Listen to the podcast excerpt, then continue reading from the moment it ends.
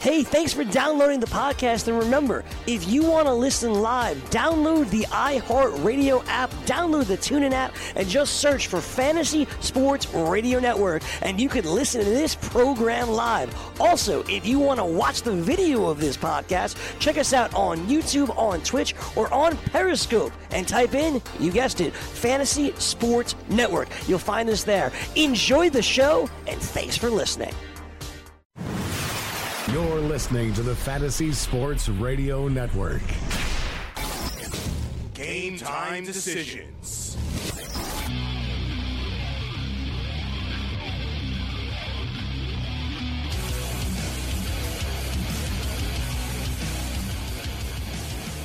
All right, let's roll.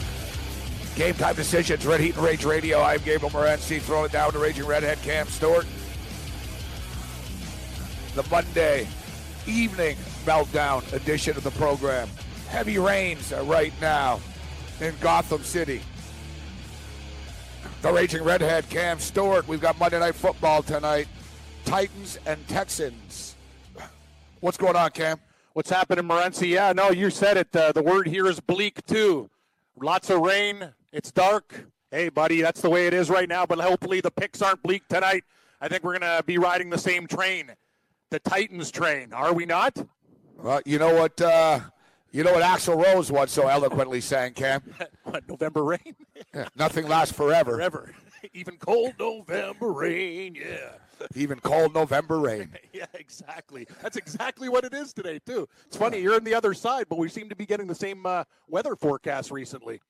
Yeah, well, you know, we're like uh, 500 miles away from each other. We're not That's really that far. Yeah, yeah, yeah. It's not like I'm in Africa or anything like that. Good point.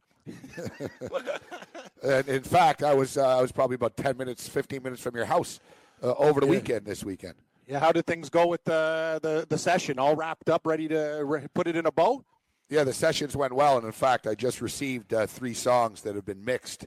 Nice. Except um, there's actually a mistake in the mix, of course. Uh, here we And- go. Yeah, yeah, of course. It's just it is the way it is. And it's funny. Even the producer got back to me. He goes, "Yeah, I don't, I don't know what happened there."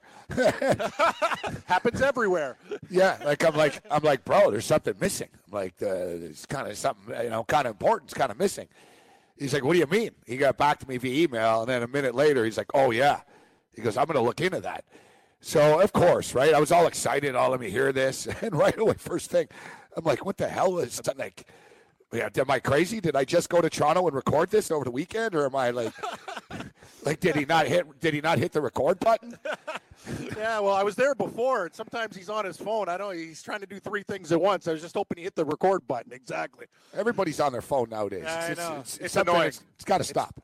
It, it actually really does. It does have to stop. And I've been dealing with a lot of things, and you know, you're trying to talk to people with important things going on. People are face deep in their phones. It's like, dude, I'm trying to talk to you. Like, I have questions. I don't care what you're doing. Just put it down for a couple seconds. No, it's really annoying, Morency. Like, it's at the point where people are drones. Like, they don't.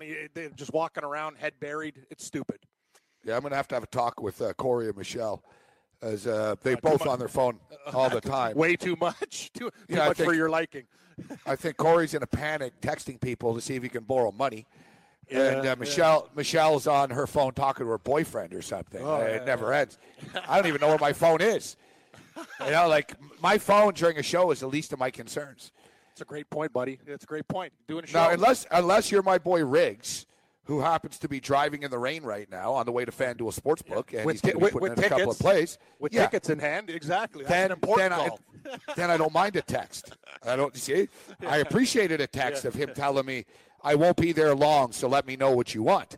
See that that's a meaningful text. Ken. Yeah. that's a helpful text. I got to hand it to you. This uh, since we've been doing the show and you've been going to the FanDuel Sportsbook amongst uh, doing the morning show. Whenever this Riggs guy's really uh, stepping up, he sounds like a great guy. He's always got tickets for you, or hey Gabe, I need a play. Like he's got your back. It's a good Well, he is. He is and he isn't. He's had uh, he's had my ticket since that night the UFC was here. Oh, okay. So see now the now the whole story comes out. Yeah, here. now you get the whole story. At that. It's actually been three and a half weeks. You know? I didn't know that. Yeah. that's that's a little bit different. Go Riggs. no, there's been ex- there's been extenuating circumstances. There been there's been snowstorms. Uh, he's he's busy. I'm busy. It is what it is. But yeah, he's, he's going to the book. Uh, he's on the way to the book now. So uh, yeah, I've got 167 dollars in tickets that I can play, and uh, I plan on playing them. Exactly. I see a college. I see a college basketball game that I'm going to play tonight. And it's not a force pick. I looked at the college board and I was like, I don't really like the college board. And it's one of the late games that I do like. So I'll pull the trigger on that. We've got the NFL game tonight, the Titans and the Texans. Um, Titans and Texans. Tough game tonight, Cam. The points Very tough. at four right now. Very tough. I liked it better at six and a half, and we could have bought the hook up to seven. Feel a lot better there. It seems like there's uh, Titan money coming in right now. Low total, 42 and a half, and who knows, Gabe? The opposite might happen. And uh, I know we talk about old Tom it's gonna be a higher score. Yes, that's what I'm talking about with Tom Teaser. Uh, you get that baby down to 35 and a half, and we can talk. There's got to be more than 35 points scored in this game. I got to believe that uh, both teams are going to do something there, but uh, that's my take. Yeah, I agree. I think take. a, uh, I think a two-team seven-point teaser uh, looks good with the uh, the Titans plus 11 over 35 and a half. Correct. I've already put it in because I have a feeling uh, that line's going to move a little bit. Not so the Check. side, more the total. Check my pathetic account out. Oh, right sorry. Yeah, I was doing family things on the weekend, so I haven't got as the inputter. I haven't seen your uh, input information in a few days. Well, I know? was in Canada. I could put myself. That's a good point. That's right. But now you're back, so my role uh, exists. I again. really didn't. I really didn't input much, uh, to be honest. I was in the studio and I didn't like the games. Like it wasn't one of those deals yesterday where I was like, you know what, I like this, I love that. I really didn't. I like the Giants plus the points. I like the Pats minus the points. Um, I was wrong with the Bengals. I'm done with the Bengals for real, but uh, we'll get to that later. Let Oh, me yeah, guess. They're I think, horrible. They're I think. I have eighty. I think I have eighty-seven dollars. I think that's how pathetic it is. A little bit on, on under. Keep Really? Yeah. What is it? Tell you, sixty-seven dollars. Sixty-seven. Yeah, I don't know how that. I, I didn't play anything uh, for you this weekend too, so I don't. I don't know what how that. I, I, don't- I don't see how that's possible either. Yeah. Well, I'm going to go into the site here. It's, No, no, it is what it is. Fine, it is what it is. But I got screwed. The Pittsburgh Steelers cost me yesterday. You like the Broncos? Props to you. Oh, yeah. No, I, I, I'm not going to say I love the Broncos. I just didn't like. I thought that was uh, just kind of a bait line. I didn't understand why it stayed at three. It was one of those lines Gabe all week, and you got to hand it to Denver. One thing the Broncos do at home, they play good teams tough too. They're battling. it. They they do battle, and, and you know they play. They beat Seattle week one. They've always showed up. You know they beat the Chargers. That's the thing about They've the had a hard schedule. They They've have- had a hard schedule. They have, and but the thing about Denver, I always respect their defense.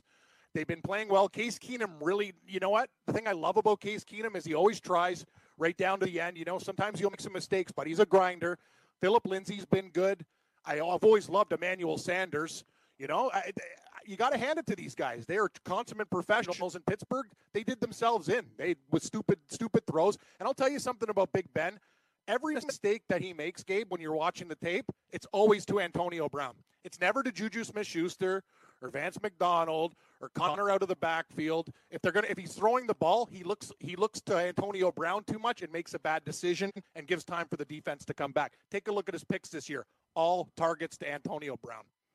It's a good point uh, that you raised. And, you know, I want to talk about Ben Roethlisberger and the Steelers a bit and just sort of their flakiness in which They are they're not going to go far in the playoffs. They'll win a game, but every game they play in is a heart attack, and it always comes down to the wire. And, you know, Ben's kind of reckless with the football. They were lucky to beat Jacksonville the week before, to be honest. He threw an interception uh, in the end zone.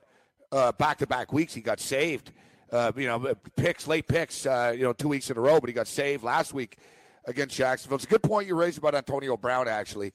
I was bringing this up last week.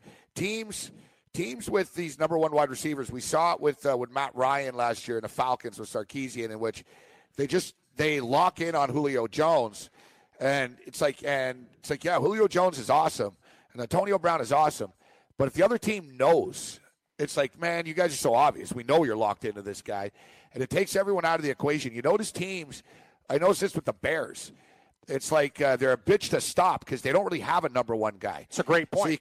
you, you can't really say, wow, they're going to Taylor Gabriel here for sure, or they're going to Miller here for sure. You don't really know. Then they go to Allen Robinson. Yeah, and exactly. They mix it up, and it's tougher. Like, basically, you know, if you're playing the Giants, it's like, all right, they're giving it to Barkley and they're going to give it to Beckham, right? Like, you can sort of zero in.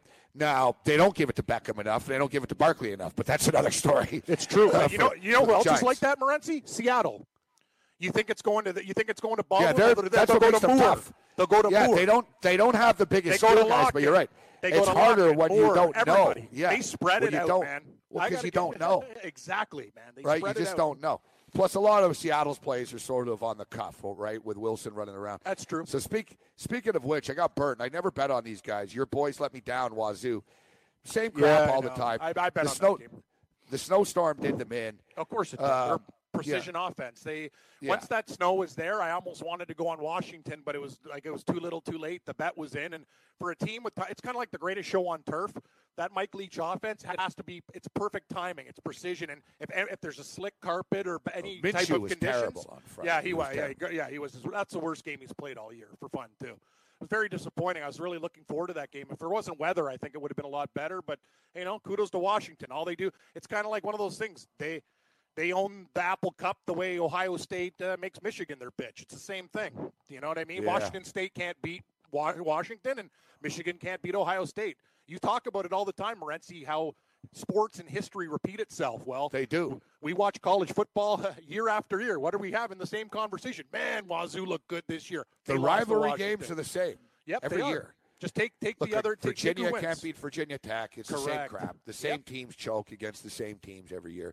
So here's here's interesting about Mike Leach, who I'm not the biggest Mike Leach guy. I- you know, I get it. I think he's a good coach for certain schools. I don't look at them as I don't put him on this sort of pedestal like a lot of people Yeah. do as this like great great Genius. coach. Yeah. And this is pretty, you don't really hear coaches talk about other coaches like this, but this is the uh, Washington Husky defensive coordinator, Jimmy Lake. Great name. Jimmy Lake. Jimmy Lake. Yeah, Jim- Jimmy What a handle, Yeah. it sounds made up. Huskies, What's your Jimmy? Lake. Jim. Yeah, Jimmy Lake.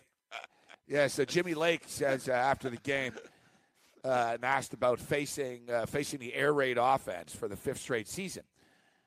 He goes, "We know what uh, type of offense they're playing." He goes, "They do the same thing year in and year out. It's five years in a row now." He goes, "It really makes it pretty easy to game plan when an offense does the same thing every year. Obviously, with the snow conditions." You know, it kind of handcuffed them a little bit, but it was definitely to our advantage, and we took advantage of it. Uh, then he was asked, "Does it surprise you that they haven't made adjustments in five years?" He goes, "Yeah, it does surprise me, but knowing what I read about their head football coach there, he likes to do things in a different way. So hopefully he stays there for a long time. That would be awesome. Yeah, that's great.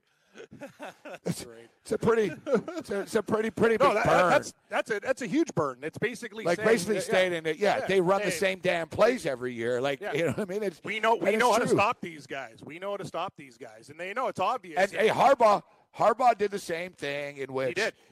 he came out running the ball and just sort of playing like it's. He had to realize early, all right, this is a track meet. you know what I mean?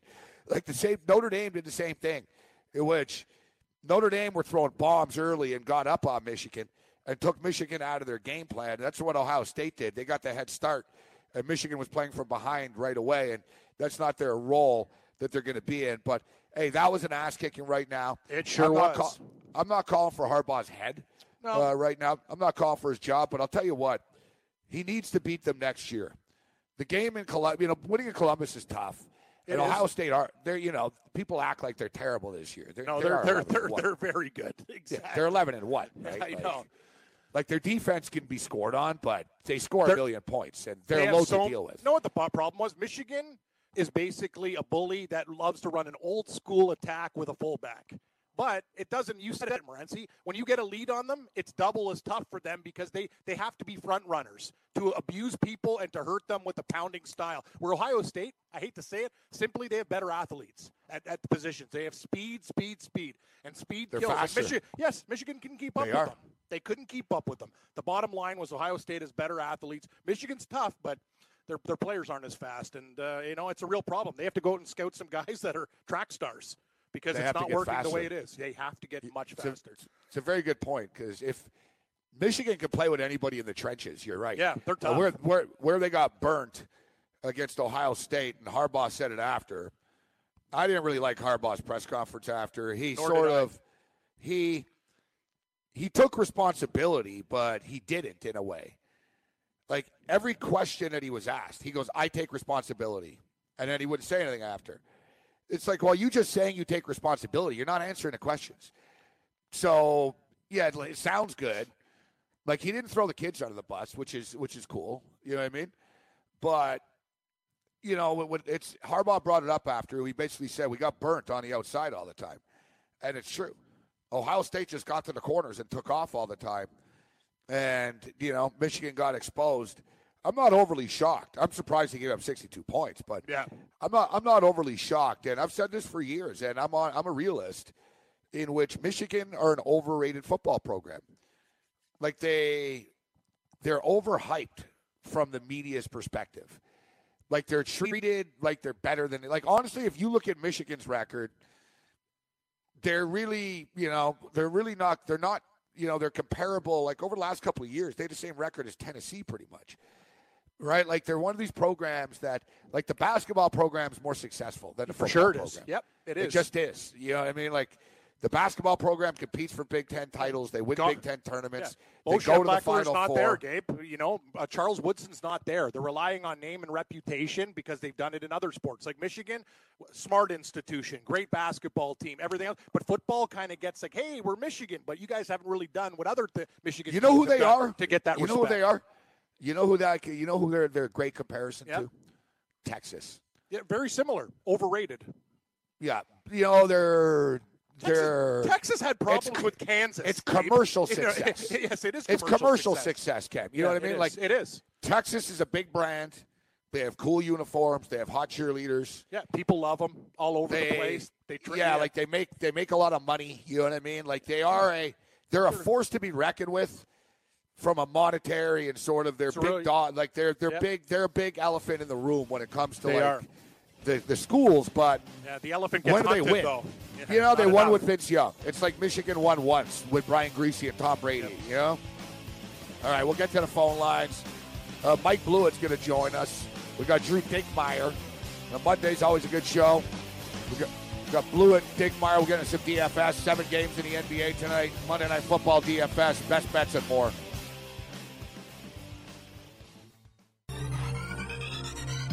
Did you know that you can listen to this show live on the award winning Fantasy Sports Radio Network?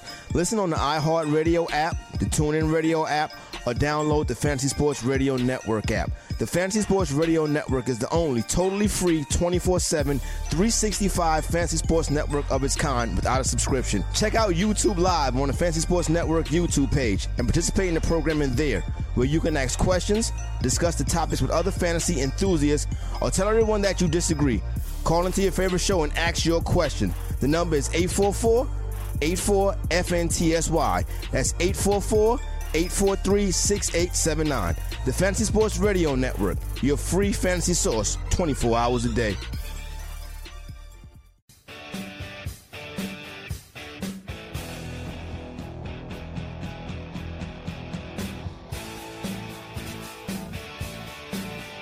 Time decisions, Ready to Rage Radio, continues Fantasy Sports Radio Network. A lot of stuff to get to actually today. A lot of stories to talk about, news, games, picks, DFS, best bets. Uh, we'll get to uh, we'll get to the phone lines in a couple of minutes uh, here. Ron Hextall fired in Philadelphia. Uh, they're looking for a new general manager right now, uh, Cam, and I'm thinking, why not just uh, make Gritty the GM? Gritty. Yeah, he just sits there with his googly eyes. Yeah, exactly. Can't get any worse. Yeah, just throw Gritty out there. Gritty. It's good Yeah, for business. Just get, just get, get, just get gr- gritty. Just get uh, gritty, gritty out there. Uh, Philadelphia Flyers just can't get. They just can't They seem to get on track. They suck. They they know the Like their, fra- I mean, their is- franchise, not just this year. Yeah. I mean, like sort of. Yeah, no, the right. last because it. There's to me the Flyers. They're supposed to be.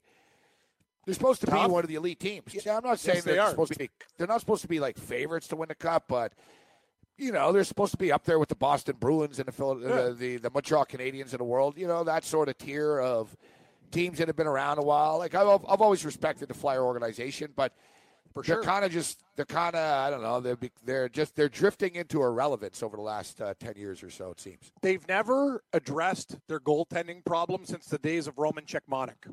They used to have a great offense, and then they'd go to the playoffs, and then every guy, every stiff they put in, almost since Hextall, Gabe. They they they they, they sign these guys, Yeah. and they just can't play.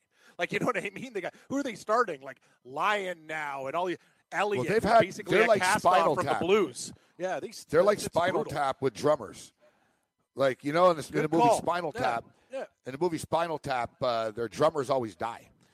So you know they've gone through like five drummers. Their drummers always die, and they're sort of cursed. And the, the Philadelphia Flyers, on a more serious note, like in the '70s, Bernie Parent was a great goalie. Yes, one of the best. Bernie, yeah, Bernie Parent had his, his career was cut short because he had a uh, an eye injury. So you know, Bernie Parent's you know career was cut short, and then I don't know if you remember Pelle Lindbergh. Pelle Lindbergh died in a car accident. Yeah, Pelle He- Lindbergh died in a car accident. He was a very very good uh, Flyers Yes, goaltender, and then he passed away. And and then as you mentioned, Ron Hextall was great uh, for them. Uh, Hex Hextall was a great goalie for the Philadelphia Flyers. And yeah, you're right. Ever ever since then, they just they can't they they just they, they can't find a goalie. No, they can't, and they also have they don't have like uh, defensemen that are really like stay at home good guys. Like like Gostisbehere, yeah, Gotts to Shayne Gostisbehere. Sure, he could go on the He's power play and all that stuff. Yeah, yeah, that's what I'm saying. Like when you're watching Flyer games, you're like, oh my god, yeah, wow, their power play looks great, and you know sometimes Giroux will show up or Provorov, or one of these- I'm like, where's the defense? These guys get caught all the time, and their goaltending blows. You're not going to win in today's NHL like that. Just ask the Edmonton Oilers. The exact same thing. They reverted right back to their old selves. They play the Kings last night two on ones, breakaways. They think it's a scrimmage game for God's sake. You can't play like that in the NHL now. It's not the 80s. You, you have to play defense. You have to get back. Somebody Other big get it. news. Other big news of the day: uh, the Atlanta Braves Yeah, give Josh Braves. Donaldson uh, twenty-three million dollars, one-year deal, twenty-three million dollars for the Braves. And Braves, uh, Braves already had a pretty, uh, Yeah. pretty loaded, loaded lineup as it is. Adding Donaldson is a nice piece.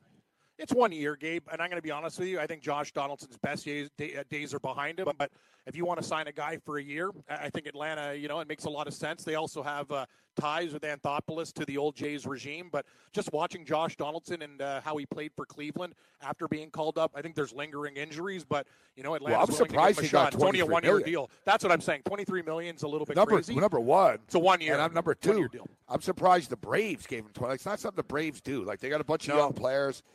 They must think he's healthy. Mm-hmm. And for you know, for 23 million, he better be healthy. That, that's real money uh, that he's getting. I'm surprised. And they also they also uh, bring back Brian uh, Brian McCann. That can uh, he can still hit the baseball. Yeah, McCann's McCann. a good. He hits dingers, right? And then they, need. They also need the protection for Acuña Jr. there in the middle of the lineup, and they did really well with the veterans last year. Like we remember when we were doing DraftKings, Gabe. Like Nick Marquez, Markakis had a great year. I think Freddie Freeman's one of the most underrated players in Major League Baseball. Now you got a little protection there with Donaldson. I'm just. I'm with you. I think Donaldson. eh, He's going to regress a lot, but on a one-year deal, you can take a flyer that he's healthy. Anything more than that would have been stupid. All right, let's uh, let's go. Let's go to the phones. We'll get uh, Big Yeah, Cat going on pipe, in here. pipelines of the old big cat. We'll see. We'll see if uh, Clap Clap Chowder checks in. I see some. Oh pictures yeah, from the yes. Hey boys, Yeah, welcome back. breakup. Glad you have What's- glad to have you back on the air. Oh, Hey, thanks, we Big appreciate Cat. that. Yeah, yeah, we were on Thursday and uh, Friday. Um, we're we're back. Had a couple tough beats over the weekend. I really liked uh, Seattle and uh, Miami, or in India actually. And my buddy steered me clear of that, so I had to give him a call this morning and use the old George Jefferson line. If you don't, if I paid you to think, you'd probably be cashing your check at the Penny Arcade. Penny Arcade. Any, anyways, Yeah, you got to make your own to ask you decisions, guys- Big Cat. You know, when your buddies Yeah. give you the text on games you like, like just do your own Just thing. go with your gut. You got no, you got nobody to blame uh, but yourself at the end, right? That's better than Yeah. I wanted to get your opinion on uh, what a game in that LSU Texas A&M seven overtime. Has there ever been more? Have you guys seen that? no. Uh, there's been games, Gabe. I think we've seen five and six. Have we hit? Was was? Do you remember one longer than that? That's Morency? one of the Was wild. That's 74, one of the 72? wilder ones. It sure yeah, was. that's probably that's, that's probably one of the wilder ones. I can recall some pretty crazy ones, but yeah, that that's right up there. Now I didn't see the game live, uh, but uh, you know, obviously there was the fight after, and uh, I was I was watching the games. I don't know what game I was watching at the time. I didn't I didn't have that game on. Uh, I had the game. I was in a hotel room, so I had uh, Probably Notre Dame. The Notre Dame uh, USC game was on around that time. Uh, there's a couple Yeah, others. yeah, yeah. That's the one that was on TV in my hotel room. That one. USC and, played uh, good. TCU, TCU, and uh, Oklahoma State. I was watching a bit, but uh, yeah, yeah. That's so. After the game, Now listen, they they got to stop. I'm all for kids having fun and stuff, but they should keep keep the kids, the, the students, off the field until the players are off the field. Yes. Because this is what happens. Like you, it leads to chaos, and you know punches started to get thrown. LSU were all pissed off. Crazy thing is, LSU poured Gatorade on their coach. They thought they won, and then they end up losing. yeah, exactly. So Orgeron, Orgeron's all covered in Gatorade. He's oh. got to coach the end of the game, and he loses. Yeah, the whole thing was a real shit show at the end, man. it was. but there's a coach, hey, Kragthorpe, hey, Kragthorpe on LSU. He's got a pacemaker, and he got yeah, punched old in Louisville his pacemaker. coach. That's horrible. Yeah, he got punched in his pacemaker, and his pacemaker like provides oxygen for his brain and stuff. And, it's ridiculous. Oh yeah, it's crazy. Like you know, you know, you can't have people throwing punches no, at can't. like old men who have pacemakers on on the field after a game. It's a really, but, it's a really uh, good point you bring up, Morency, and we don't talk about it. I, I'm the same way. Me and you, like, we're the advocates of having fun and having partying, but you can't have that. And also, in today's world, how crazy people are. Who's to say a guy's not going to like, you know, uh, just come out, lay out a coach with a clothesline? People are freaks. It's not like the old days now. Cost a guy money, he goes nuts. Like, no, it's it's an unsafe environment. There, people rush the field even when they're favored by 14 points, let alone being a dog in a game and you have something to celebrate. It's like rushing the field. Well, you tell the like, fans. It, it you should tell be the like fans, a crazy experience. We're, we're going to let you rush the field in five minutes. Five minutes. Chill out. You'll be able to come on the field and take pictures Yep. and celebrate. actually a really good idea. But Very good idea. we got to get we got to get the other team off the field, and you know what I mean. The home team can stay and celebrate, but you basically give, you know what I mean, even three minutes or whatever, and you tell the other team, listen, you guys got to get off the field. You escort them off fast, and you say, all right, come on the field and party. So what else you got, Big Cat? Hey, Gabe, I wanted to ask you uh, Alabama's at Georgia this weekend. I really like Georgia plus the points and maybe even to get lucky enough to straight out win. If they do happen to do this, is there going to be a change in the top four, in your opinion? Well, it is. It's in in Atlanta, but it's technically not really at Georgia, right? It's a neutral. Yeah, Mar- it's, it's a neutral Benz. field game. Yeah. And Saban's. I think Saban's only lost once in his career in Atlanta. Actually, he owns he owns that city. No, they're not going to change anything for a couple of years. College football guys, they thrive on controversy. Yes, Like they used yes. to, like they used to not like even in the pre BCS era, there used to be two national champions, guys. Yep. Co-national and they liked champions. it. Yep. Yeah, they liked it. Like they basically, I remember, I remember Colorado saying- was one.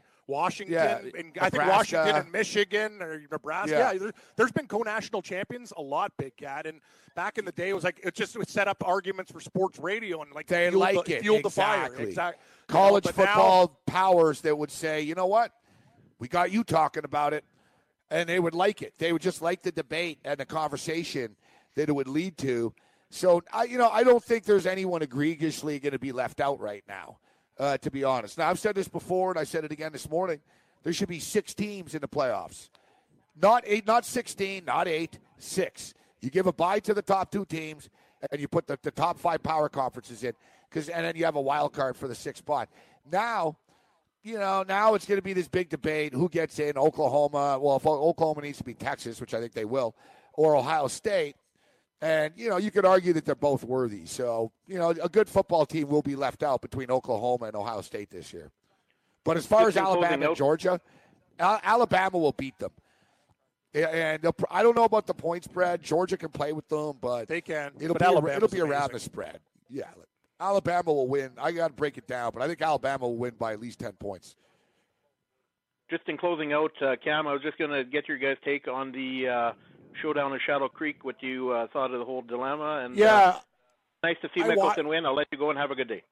Thanks, Thanks, Big Big Cat. Cat. I, I watched it, and I'm going to tell you, it I started won. off great. It started off great. Yeah, good call on Mickelson.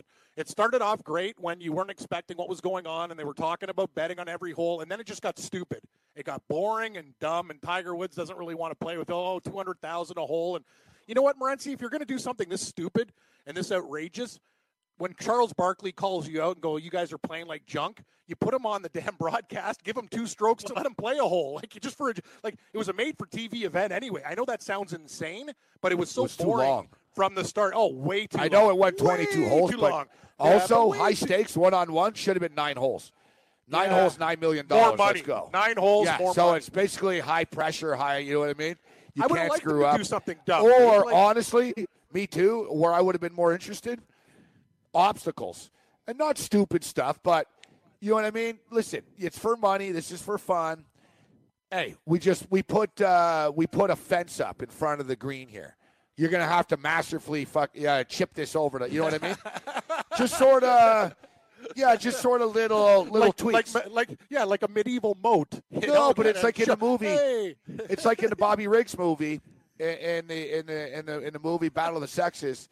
They show Riggs after he's retired and he's a hustler, right? So he makes money playing sort of like Phil does, Like, yeah, but he does hustling. it with tennis.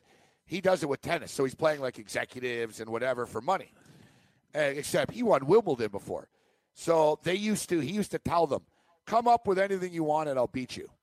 So it's really funny. Like they're like, "All right, you need to play with two dogs on a leash."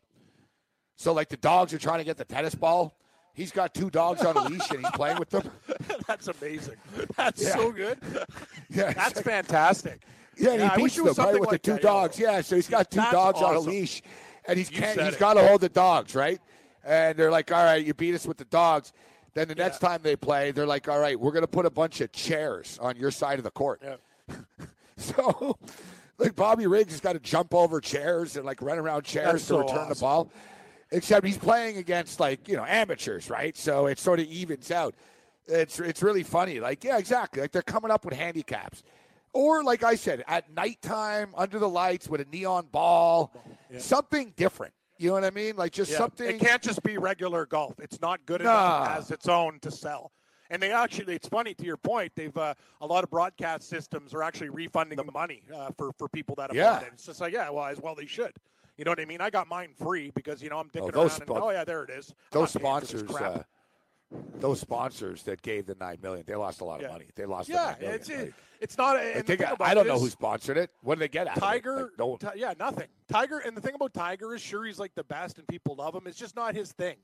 Like with the trash talk, and Phil's a hustler. it's not He's his just- personally. Exactly. Yeah, it's not. It's not. And- He's and not if. You're to do it You're like right. this, you have to bring people who are insane out to do it. You have to have. Hey, like if Charles Barkley wants to be that guy and call them out, well, okay, Charles. Well, you know what? One hole, the broadcaster, you come out of the booth. They give you two shots on a par five. You put up a couple million dollars, and we watch you hack it around there for a laugh. Like that. You, you to your point, more obstacles, more jokes. It doesn't work in an 18-hole format. It needs to be revamped. It had potential. It started out well. It just couldn't last. Well, yeah, right. I don't think there'll, I don't think there'll be any excitement to do it next year. Like, uh, no, they're rushing away. Oh God, what? We got to do it again. No, that's not happening. It's not sports happening. used to be cooler though. It, you know, I re- did. I remember we were talking about uh, hockey earlier, and you know, New Year's Eve is around the corner and stuff. Like I used to go, I would often spend New Year's Eve at uh, the Montreal Forum. It was like a tradition.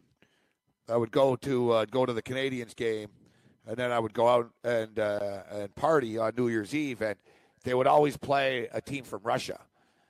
Like they would Oh, play yes, this- yes. the Central Red Army, right? Like they play the best team from Russia, and it was a tradition. And you know, it was, you know, I remember, you know, you remember when they used to have that. Uh, other NHL teams would play too, right? They'd play against Russian teams, and All Star, the All Star game. The NHL All Stars played against the Russian uh, national team, and they used to take it seriously. And, you know, Donovan Bailey, Michael Johnson. There used to be those sort of, yeah, let's do it. Let's let's do this competition. Let's do this event. Everything's just so it's frustrating now. Like yeah, that's what makes Johnson, soccer cool. Gabe, Chad Johnson Yeah, he ran a versus horse. yeah, exactly. Bring it back. so stupid. Usain Bolt versus But he did it. horse. No, I love it. yeah, it. but he did it. It's stupid, but he did it. He's like, yeah, I'll I- race a horse. it. All right, let's go. I'm Like, you into know. it. I'm into Like it. the like I was like the Michael Phelps versus the shark thing was cool, but it wasn't cool because you just can't race a shark. no. Like you know what I mean? Like there was no, you can't put him in. Like you can't have a shark chase him, No, you can't. Eh, you can't have a shark. You can't have a shark cooperate. Like you know what I mean? like you, like I because even I was shark, like, the shark is not cooperating. yeah, but I, I was like, you know, you put him in a in a pool type thing. Yeah, for sure. Except you put you put a glass barrier so the shark's in one Yeah. lane. But how do you get the shark to go forward? You to go I mean? straight. Yeah, no, he'll go look at Yeah. him and go out. Like I, don't know. glass. Maybe you, have some fish on blood or something. Like I'm sure. Like I was thinking it'd be a way, but I don't think you know that's why it just didn't work.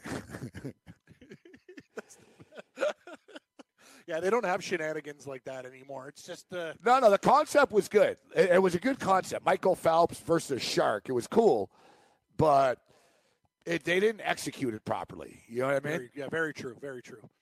Like, look, like NFL versus CFL before. They'll never that was a long time ago. They're that was never going to do that. The, the NFL has everything to lose if they don't you destroy them. remember- It's just like it's they're done. If you remember when you and I met Ditka when we when we hung out with Ditka Yep. that day, Mm-hmm. I asked him about that, and remember he was like, "Man," he goes, "You know a lot." He goes, "You're you're asking me about," and it was crazy because I asked him. I said, "Mike, what do you remember? Do you remember playing in Montreal in 1961?" And he said, "Damn right I do." And he went right into it. He was like, "Damn right I do." He goes, "We nearly lost the game." And he goes, "We uh, we were." He goes, "Yeah, "We were losing in the first half." And he said they caught us off guard. And uh, that was the world champion Chicago Bear team too. I think it was 16-6 the final score. We hope I Mike hate to- gets better too. He just had a heart I hate- attack over the weekend. Yeah, yeah, all those cigars and booze, man. yeah. Yeah, we wish we wish Coach the best. Um, the Buffalo Bills lost to the Hamilton Tiger Cats, and they stopped it. They stopped the series. of course, the Bills, right? I know exactly. From the NFL to the NBA, DailyRoto.com is the place to win millions in daily fantasy. You can get the best DFS NFL coverage all season long for a price of $129.99 or dominate the entire daily fantasy sports realm with the Elite Package at $59.99 per month. If you use the promo code FNTSY, you get 10% off your Daily Roto package. Go to DailyRoto.com, pick your NFL or Elite Package, enter promo code FNTSY, and you'll be on your way to becoming the next Daily Roto millionaire.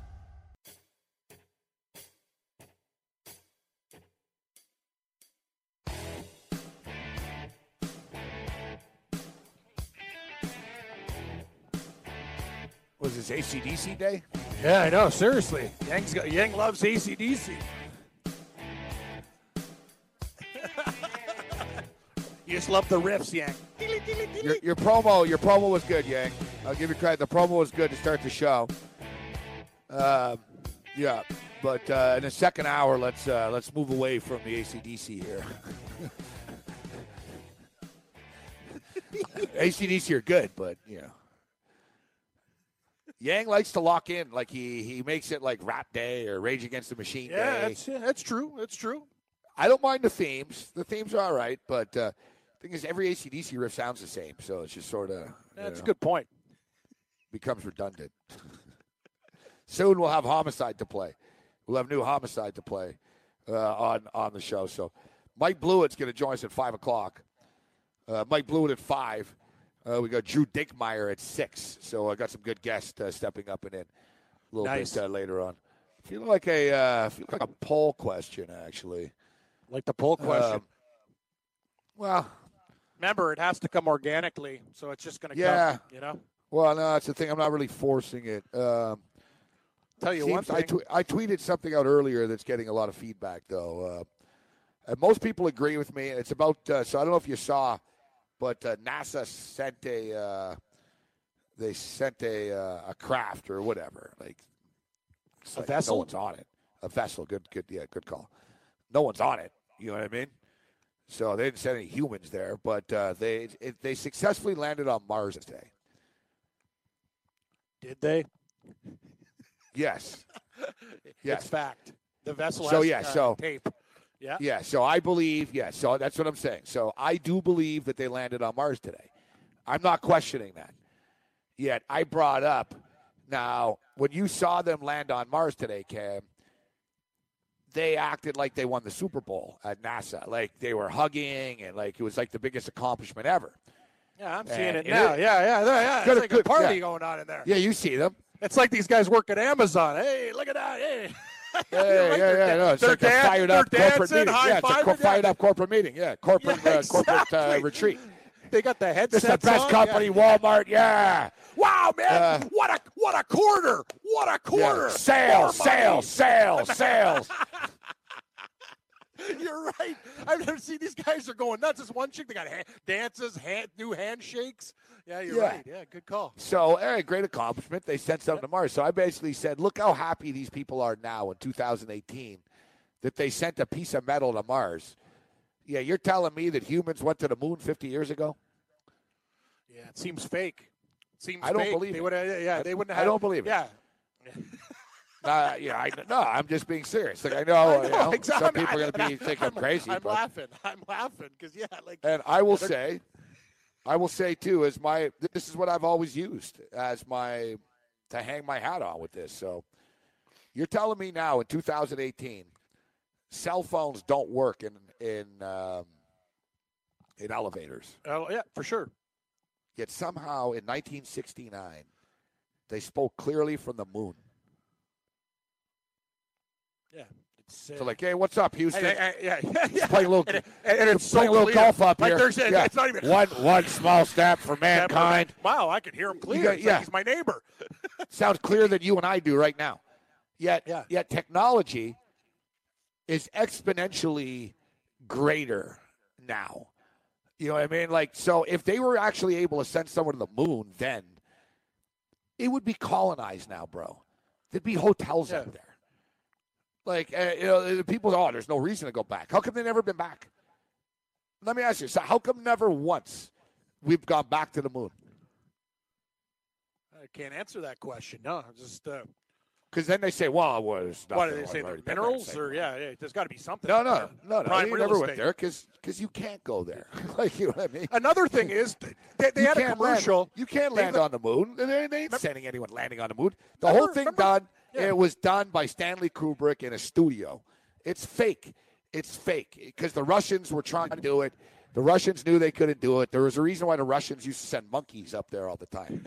well, because a human would die. It's true. They had they had monkey astronauts because they were like, man, well, uh, we don't really know what's going to happen up there. You know what I mean? Well, Like- at least it's a Ru- monkey, not Igor. and, and yeah, exactly. nah, and it, hey, a couple of Igors died along the way too, Cam. Uh, I know. I Yeah, I mean, like a couple of Igors died. No, no, like Well, Russia. lots of people Russia. died in the space move. They were ahead on the space. It was like a space war, right? There, it was like a race to Star space. Wars. Yep. And Russia basically gave up and realized this can't be done. Like we, we- you can't. We're not landing on the moon and playing golf up there. I, don't- I, listen, I'm not Kyrie Irving. I don't think the, the, the Earth is flat. No, that's just that's that that's been proven. I do believe that I.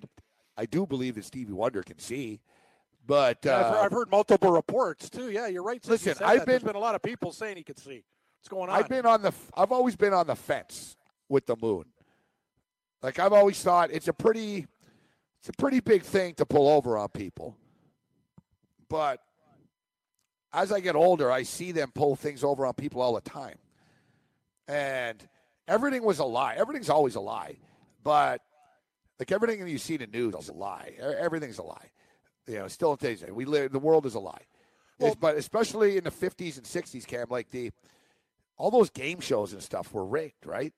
Let's let the geeky guy win. Let's let the Yeah, hot yeah. chick in a tight It's- sweater with the rack like the the game me. shows were rigged. The, it's, the it's still there like, now. lotteries were rigged. You know what I'm saying? Yes. Like Oh, everything yeah. was sort of set up for. You know, I, I saw a documentary on. I was watching in a hotel room the other night uh, on the Kennedys, and you know there was nothing else on. Man, it was like two in the mornings. I just let it run in the background, and they were basically saying about how so JFK or Kennedy, the great, you know, the, the assassination was recently. So Kennedy was like a war hero. He was out there in this Pacific type thing, and they ran into a Japanese boat. And I guess he saved some people in the water. Except the thing is, I guess it was Kennedy's fault that they hit this Japanese boat. He was in charge, and he basically screwed up. Yet he his name was Kennedy, and his family had money, and they made a movie about it and stuff, in which he was a hero, right? Like you know, like you know what I mean. Like everything is just everything was a narrative then, right? Fake war movies and fake heroes and fake game shows. Everything's always been rigged. So them rigging the moon landing really is. I mean, look at the, the Kennedy assassination. We still really don't know what happened, right? Like you No, know, like don't. the '60s. The '60s was just sort sort of full of deception and scammery To- and to- to your manipulation earlier- and lies. To your earlier point, they had the first commercial cell phone commercial. You know where they have that nerd in the car? Hey, we're at Soldier Field, and he's punching in the cellular call. So that happened 30 years ago, and that was like, and you saw the guy making a call, first cell phone from a brick car. And that's another thing. If you're talking about that, and that's such a big deal, to your earlier point about the moon landing, it's correct. So if that was such a big deal then, this is before that, and Yeah, they the would have had cell the phones call, out in the call, 70s. the call is from another planet, and it's clearer than the first guy calling from uh, Soldier Field, and they have a commercial about it. The guy's going, ning, ning, ning, ning. Hey, everybody, you know, here it is. Yeah, the 28 ounce phone Well, here. I'm calling. It's just ridiculous. They asked Neil think about it. Armstrong. They asked. Uh, they asked Neil Armstrong. It was actually no, it was my bad. It was Chuck Yeager. It was Chuck Yeager. Um, no, it was Neil. It was Neil. Um, somebody went up to him, Cam, and put a Bible in front of him. It really is. Say, swear on the Bible. Were you? Were you? in Somebody Did you somebody go to walked. Mars? Yeah, it was like awesome. a book. Some it was like a book signing, and he's amazing. sitting there signing books. Yeah. And the guy gets up there and he goes, "Excuse me, sir." He goes, "With all due respect," he goes, "Here's a Bible." He goes, "Can you put your hand on this Bible and tell me that you walked on the moon?" And uh, Armstrong punched him. Amazing. Just let, He didn't answer the question. no, he no, he punched just. him. he- that's amazing. That's amazing. Well, the thing is, like, yeah, if you bring these things up, you're like, "Oh, you're a wingnut," right? Like, Yeah. I don't, I don't think I'm a wingnut for for wondering. No, you bring a lot of empirical data to the table. The the, the issue. Well, I don't have, bring even if you a data. I don't No, have any the- data. I just no, the bring problem up the is- cell phone service. I, yeah, well, that's the thing. I don't. know. Well, the, the point being, how the hell Well, was Stanley it that Kubrick- clear? How the hell was it Stan- that clear? That's it was Buzz impossible Aldrin. to be that clear. So sorry, Drusilla is doing it. He goes, "It was Buzz Aldrin." So the story's Uh, right. yeah. It was Sorry, Buzz yeah, Aldrin. Yeah, He- Buzz, uh, Buzz he punch. punched the guy. Yeah, he punched the guy. and people were like, "Get away from Buzz!" You know, you can't ask him that. Like, you know what I mean? Like you're you're some sort of communist for asking a question. Hey, did you really land on the moon? you know, what's crazier It was your boy Pete Carroll in Seattle. Oh yeah, There- yeah, yeah. There's yeah. like a big, a big general. Yeah, big I general's a big fan of the, the Yeah. Seahawks. So Seahawks, like- yeah. He, he didn't like So it's after they won beating them. No, they won the Super Bowl, and I they're like, yeah, this. the general came to meet Pete Carroll. And general goes into Pete Carroll's office, and they're talking. He's like, it's an honor to meet you, coach. Coach like, honor to meet you, general. And Pete Carroll says, so uh, what really happened uh, that day on 9-11 anyways? He goes, because I was watching some documentaries, and general was got real uncomfortable. And they got to the point. It got to the point where they had to like leave. They were like, "All right, Yeah. let's go meet the So, players." yeah, no, so yeah, Yeah, you know what I we're mean? Done. like- we're done with Yeah, you. yeah. Move yeah, on. we're gonna go meet the players now. Like, Thanks, coach. yeah, Pete Carroll. That's the best. Yeah, th- thanks, coach. Um, but yeah, so as far as the moon landing, so Buzz Aldrin cut. Now I'll look it up right now, but Stanley, I believe it was Stanley Kubrick. He says that he did it. Now, for some reason, his daughter recently said that he's lying.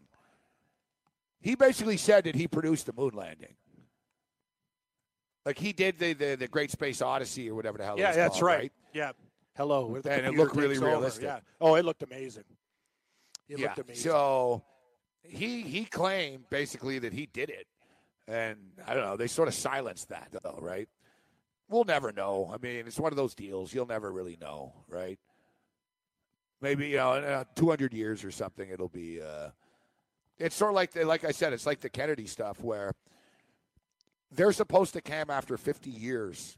Everything becomes declassified. Mm-hmm. So basically, all right, it's been 50 years. We're not hiding anything anymore about something, right? They didn't. They kept. It's been 50 years with the Kennedy yeah. stuff. They didn't. It was just like this past year. Remember, Trump said he was gonna he was gonna declassify it. He was like, it's about time, but they stopped him. Even they, you know, Yeah. whatever was in there. Sorry, Donald. no. Yeah, whatever was whatever's Keep- in those keep- files. Keep it in the files, in the Yeah, box. Basically- getting out. But if like if there's nothing nefarious there, what are you hiding? It's been 50 years. What are you hiding? Right? Like what are you guys sitting on that you know happened on that day that you don't want people to know? If you keep on talking, Morency, you're going to disappear. And it's like no, but we're talking about the most joking. popular president Exactly. in the history know. of America They're telling him to who shut up. gets whacked. It's been 50 years, and they're like, "Oh, we Yeah. can't tell you what happened." Exactly. Right? So you, you can't be shocked, like really, if they lied about the moon landing. Now, can you? No, you can't. You can't. Now, as I talked about on the morning show today, if I was Dwight Howard, I probably would have lied about my injury. Yes. He's out with like a glute oh, problem. Yeah, yeah, I didn't know what a glute is, but it's basically your ass. yeah. Oh yeah, yeah. Your glu- glu- yeah, gluteus maximus. Yes. Gluteus, yeah. So yeah, yeah. Yeah, kinesiology, buddy. Yeah, no, but that was what- what's with these trans transgender sex parties, man? That's a lot of weird stuff going on here. it seems to be a thing in the NBA. Yeah, it's weird, man. I don't know what's going on. You said it. Craziness. I don't know. I don't. Whatever floats your boat. I don't trust. Uh, I don't trust anybody on Instagram or Tinder or any of those things. These athletes got to stay away from that stuff, man. Yeah, you think? I know. It's, it's going to get you into a lot of trouble. Yeah, it was crazy. I even saw like this this weekend too. It was on uh, the documentary about Casey Kasem because I remember you, you always talk about the Casey Kasem meltdown. He was uh, they had the 48 hours on Casey Kasem and he married that uh, blonde chick on Cheers and the war between her and her family for the estate and all the crazy. Oh man, it was nuts. I don't know, Morency. It was just wow. It, it blew my mind. I didn't I didn't know the whole story, like what was going on for his empire and the kids fighting the widow and she Oh, threw like, Casey fro- Kasem? frozen meat. Yeah, she threw frozen meat at them, and it's that crazy chick who was on Cheers, think- who was married to uh, Carla's ex, that blonde girl. That's who Casey Oh, Kasem yeah. married in life, in real life, and his and his kids are in radio, right? So they call Yeah, us yeah, like yeah. she's crazy, and she thinks the kids are gold diggers, and she took them away. Like she unhooked, like he was like in a hospital. She took him unha- hostage. Yes, she took the two like while he's had tubes attached to him, took him and went up to her friend's place in Washington. He was another State. one with Yeah, elder it's abuse. crazy. Exactly. Yes, yes, yes, yes, yes. Exactly, man. I was, I was just spellbound watching that. I'm like, wow, man. I didn't know the whole story. It was quite, quite intriguing. A lot of weird stuff out there, man. Yeah, well, we should probably play the Casey Kasem. Uh, I don't think if some The- of our the would meltdown? probably enjoy. Yeah, that was a Oh, great was- meltdown. Great meltdown. It really is one of the funs. And this next dedication will hit you, whether you have a dog or a loved one or you don't. It's about Snuggles. Snuggles passed away. He stops. Like, hey, uh, restart, restart the music. Uh, he goes, uh, I don't know why you're playing a up tempo song. Tempo, that's talking it. about a dog died. Dog that died. And then, like, he's sort of mad, and then, Then and then it kicks in. He goes, you know, you do it to me every time. He goes, every time I got to read one of these dedications, I got to talk over some upbeat t- tempo song. Got to talk about a goddamn di- dog died. Is Don on the phone? And then he starts to get real pissed. Where are those pictures I asked for? Do you know Casey Yeah. Kasem was the voice of Shaggy on Scooby Doo? I didn't know that Yeah. either. I You didn't, didn't know that? No, I did not. I did not. I did not know that. No, it was amazing. Then watching, I'm like, yeah, yeah, it sounds like him. I was just like, wow. Yeah, come Man, on. that that's, guy- yeah, that's That guy was so now good. you know. Yeah, Yeah, now I'm like, wow, I just- that guy was best voice in the ever. Like when you when you just listen to his stuff, oh man, it's amazing. I liked. Uh, I didn't like a ton of like. I don't have memories of a ton of cartoons that I like, but yeah. Scooby Doo. I, I was a fan. I was a fan of Scooby Doo when I was a kid. yeah, for sure. It was one of my favorites too. I I, I just I like. know it was him. I like Shaggy. It got and, stupid with uh, Scrappy. Scrappy Doo was just not the same. Like know, Yeah, when little Scrappy spotlight. came. It's like yeah, I get it, but uh, it's more Scoob and Shag. I'm with you. Like they were the originals. Scooby Doo is a cool dude. Oh, very cool, very cool. Good dog, Scooby snacks. A lot of lot of underlying things in that cartoon too. Remember Talking that? Who was that band? Partying. Scooby Snacks. Oh yeah, getting on the Scooby snacks. Yeah, I forget what. yeah, who is that? Yeah, I forget. Like getting high on Scooby snacks. Yeah, who what band? It was a that was in the '90s, right? Yeah, who were yeah, those yeah. guys? I, I worked their Snacks. show. I don't want to hear that. One of those like One it's one of those like, hipster Kid band, Blossoms yeah. type band or something like that. Scooby Five minutes for fighting or fun loving criminals. No, yeah, yeah, yeah. Fun loving criminals. Scooby snacks. Yeah, good call. Good call. Fun loving Yeah. criminals. Running around, era, like- robbing banks, all whacked off on Scooby snacks. Yeah. Yeah, like uh, it's like that other band. They had that song that era. Peaches, millions of Oh, yeah. peaches. That's the presidents of the United States free. of America. You don't know what That's the hell that means. guys. Like who's singing about peaches? Yeah, Baskets peaches. I know. peaches. Yeah, who cares? Peaches aren't even the best fruit. Millions of peaches. Peaches, for Peaches free. for me. All right. Blast from the past.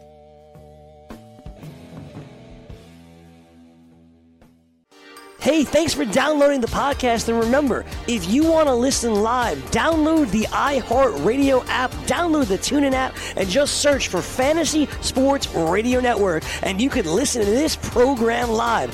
Also, if you want to watch the video of this podcast, check us out on YouTube, on Twitch, or on Periscope and type in, you guessed it, Fantasy Sports Network. You'll find us there. Enjoy the show, and thanks for listening. You're listening to the Fantasy Sports Radio Network. Game time decisions.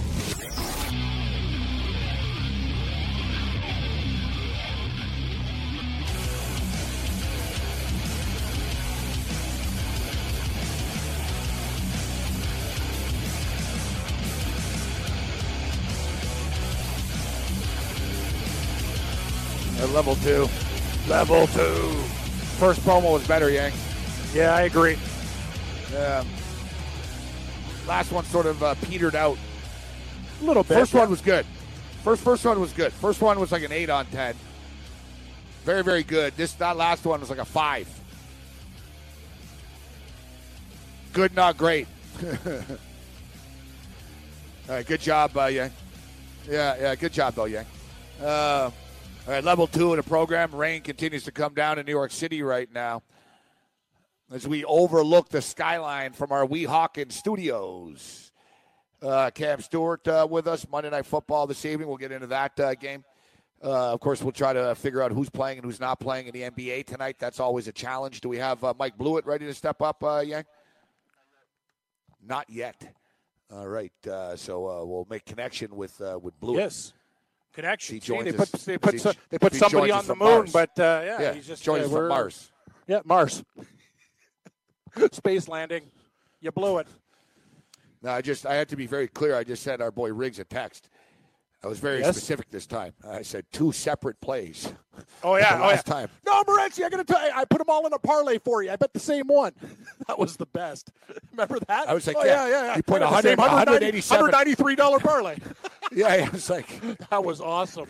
I'm like, well, Like, yeah, I it- did. I ask you to parlay it? Well, parlays are good, but I don't really want to put a $198 parlay in not unless when you I'm- only have unless I'm really kicking you're- ass. you know? yeah, yeah. It was like my only, yeah, it was my if you only like, collecting money that I had. Yeah, that's the thing. If you were collecting two thousand dollars and Riggs said, "Hey, man, I got a hundred eighty-three dollar parlay," you're like, "Yeah, okay, I can live with that." But when you're collecting one eighty-three and you're putting in a one hundred eighty-three dollar parlay, that's different. The first leg hit, uh, but uh, then then it, then then, then Yeah, then- it just uh, kind of tailed off. Yeah. Yeah, so we split it in two. We'll let you guys know what we took uh, in a couple of minutes. Let's bring Mike Blewett in uh, right now. What's going on, Mike? Oh man, what a rough loss for the Steelers. Million turnovers. That's not fun. That was not fun to watch.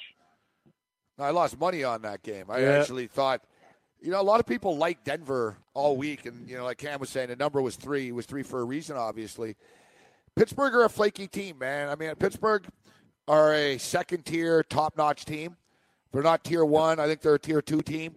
Yet Thanks, they're also one of the. They're, they're also one of these teams that can basically beat anybody and pretty much lose. Not to anybody, but if you know, like every Pittsburgh game, They played down. co- They played down Yeah. at times. They played down to Cleveland. They played down to Denver yesterday.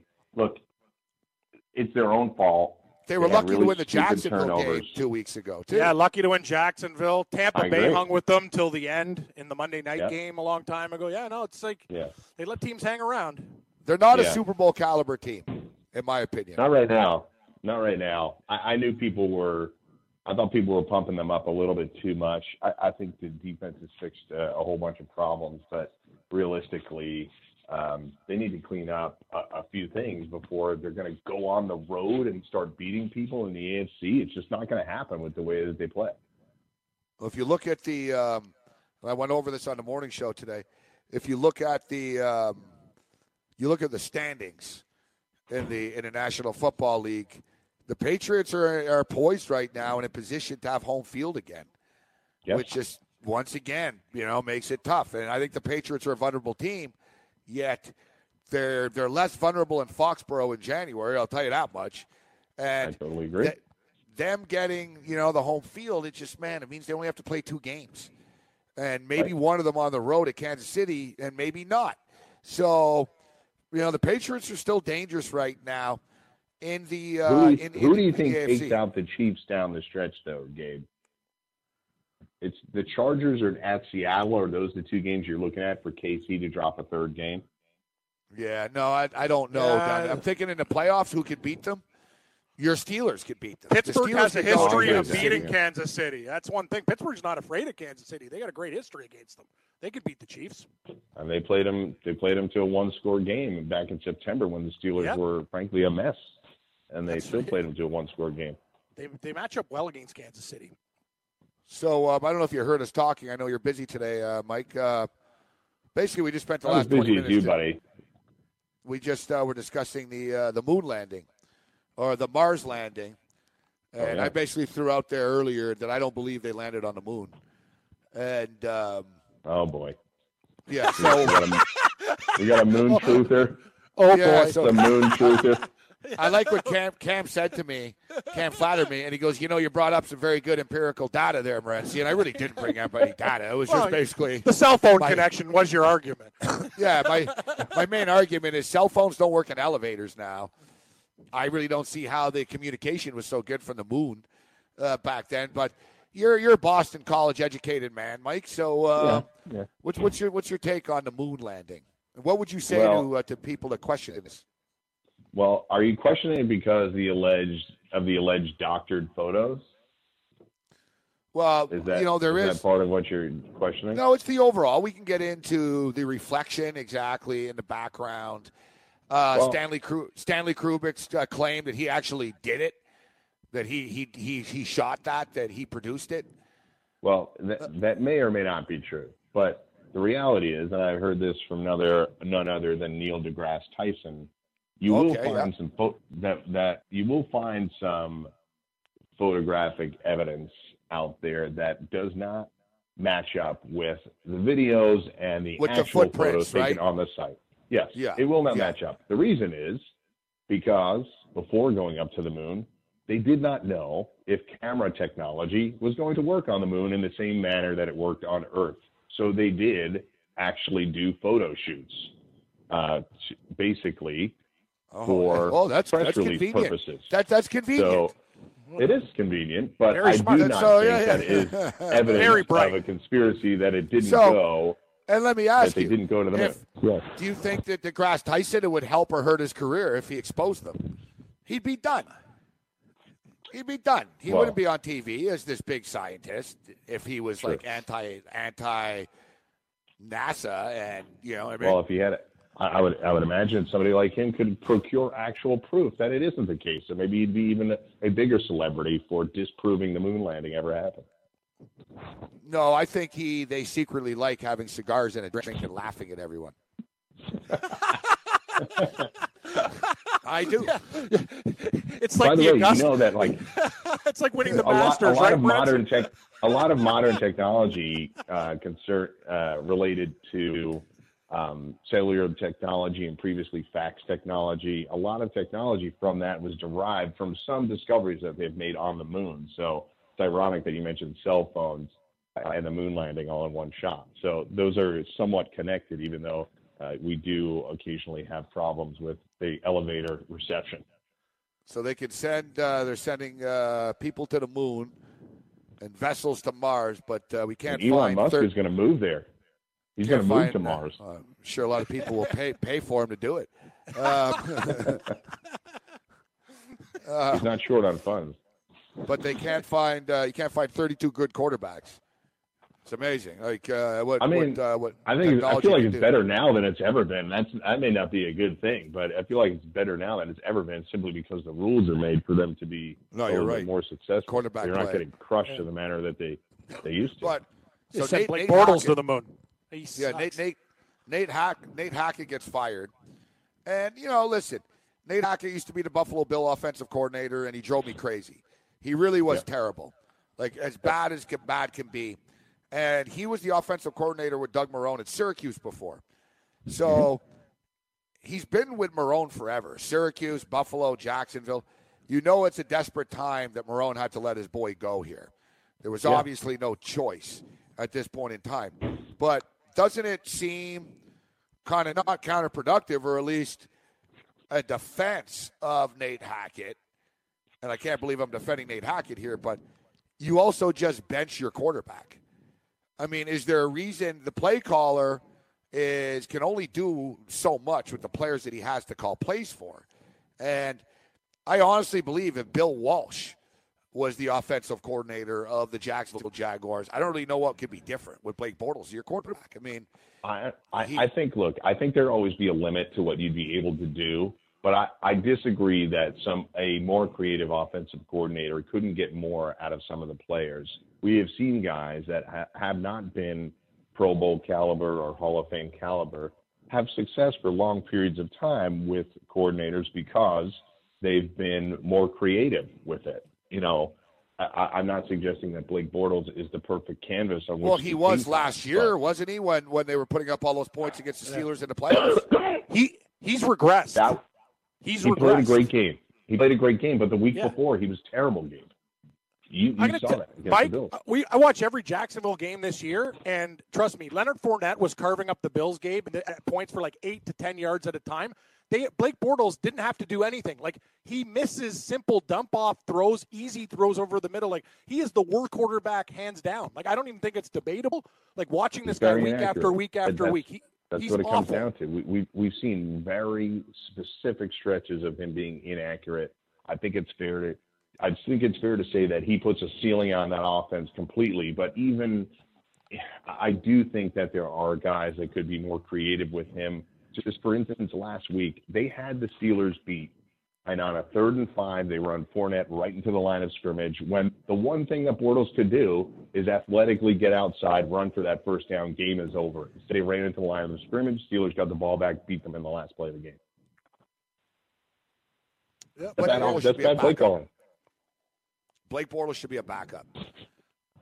Yeah, he's Yeah. a backup. Um, he's got he's got he's got backup sort of ability. And we've talked about this before.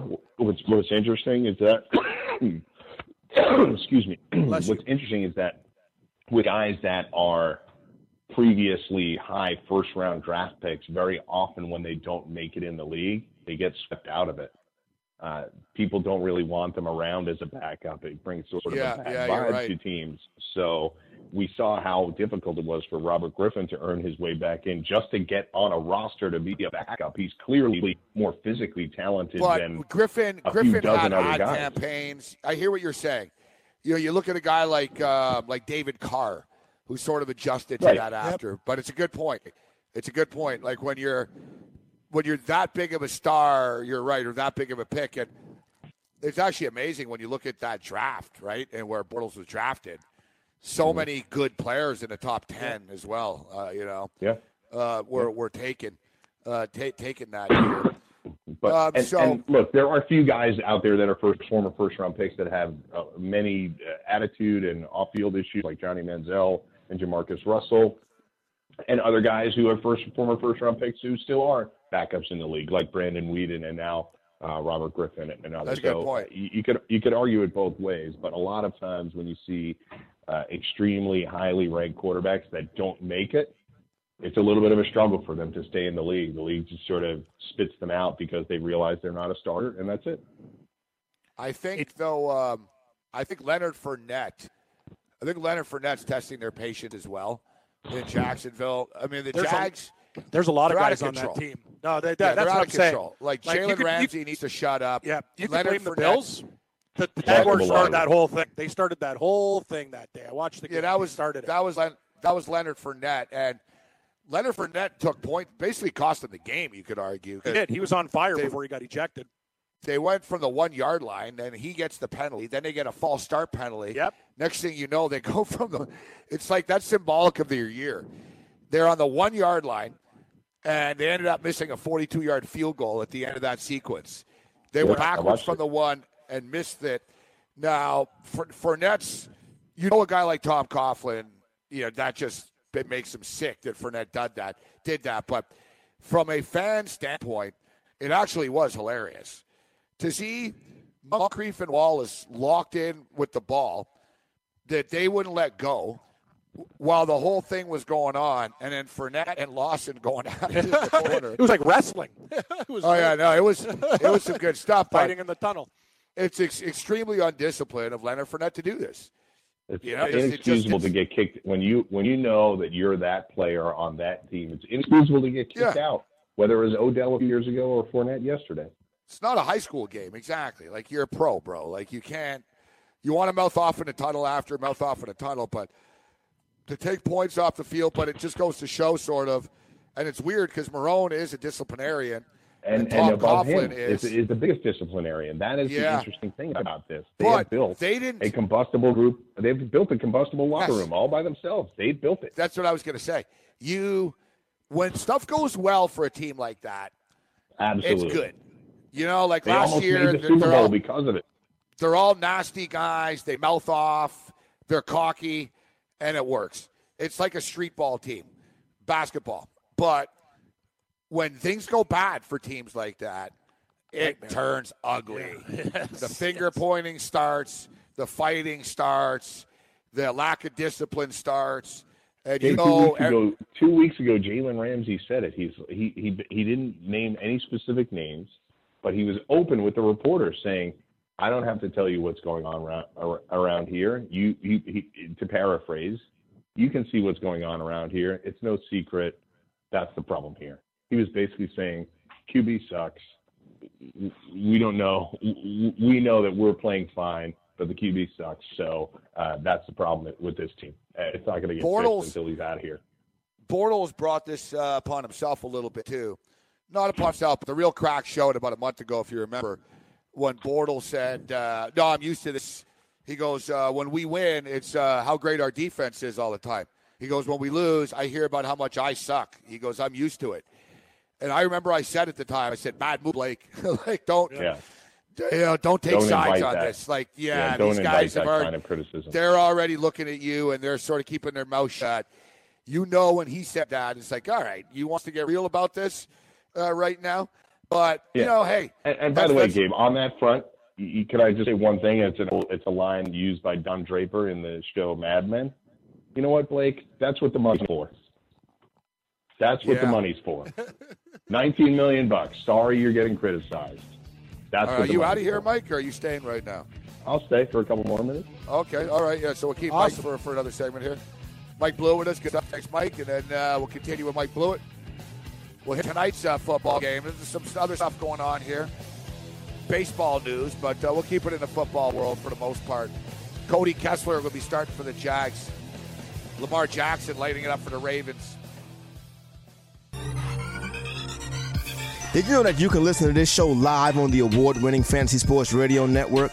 Listen on the iHeartRadio app, the TuneIn Radio app, or download the Fantasy Sports Radio Network app. The Fantasy Sports Radio Network is the only totally free 24 7, 365 fantasy sports network of its kind without a subscription. Check out YouTube Live on the Fantasy Sports Network YouTube page and participate in the programming there, where you can ask questions, discuss the topics with other fantasy enthusiasts, or tell everyone that you disagree. Call into your favorite show and ask your question. The number is 844 84 FNTSY. That's 844 843 6879. The Fantasy Sports Radio Network, your free fantasy source 24 hours a day.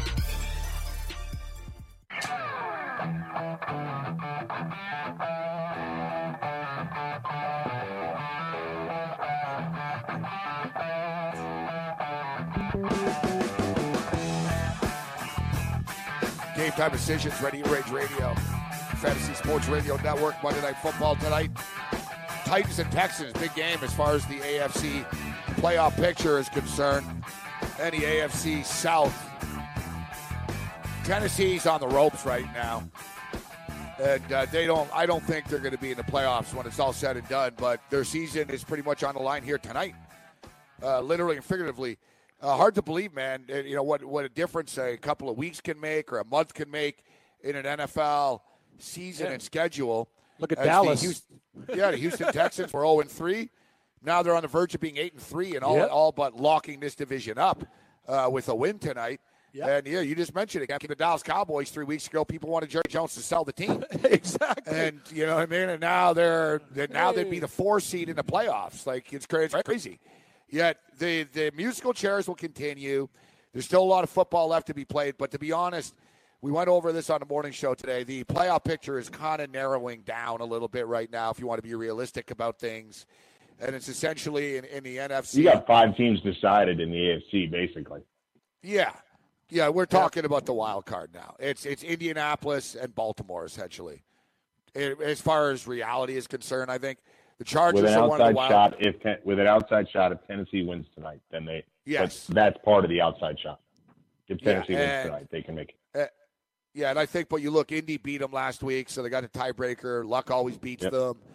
Luck is sort of in, in, in the mix now, and you get the feeling if they'll fall short, maybe they'll be able to backdoor this thing.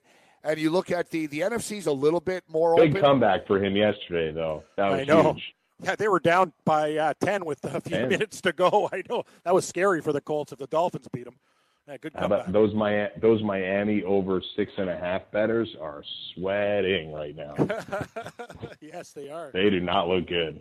They I, they don't look like a team that can win two more games. But I'm starting to sweat my schedule looks like. starting to sweat my Carolina eight and a half a little bit. I now. know, seriously, man. Like, yeah, it looked like a lock a few weeks ago. God. That's the thing about the NFL.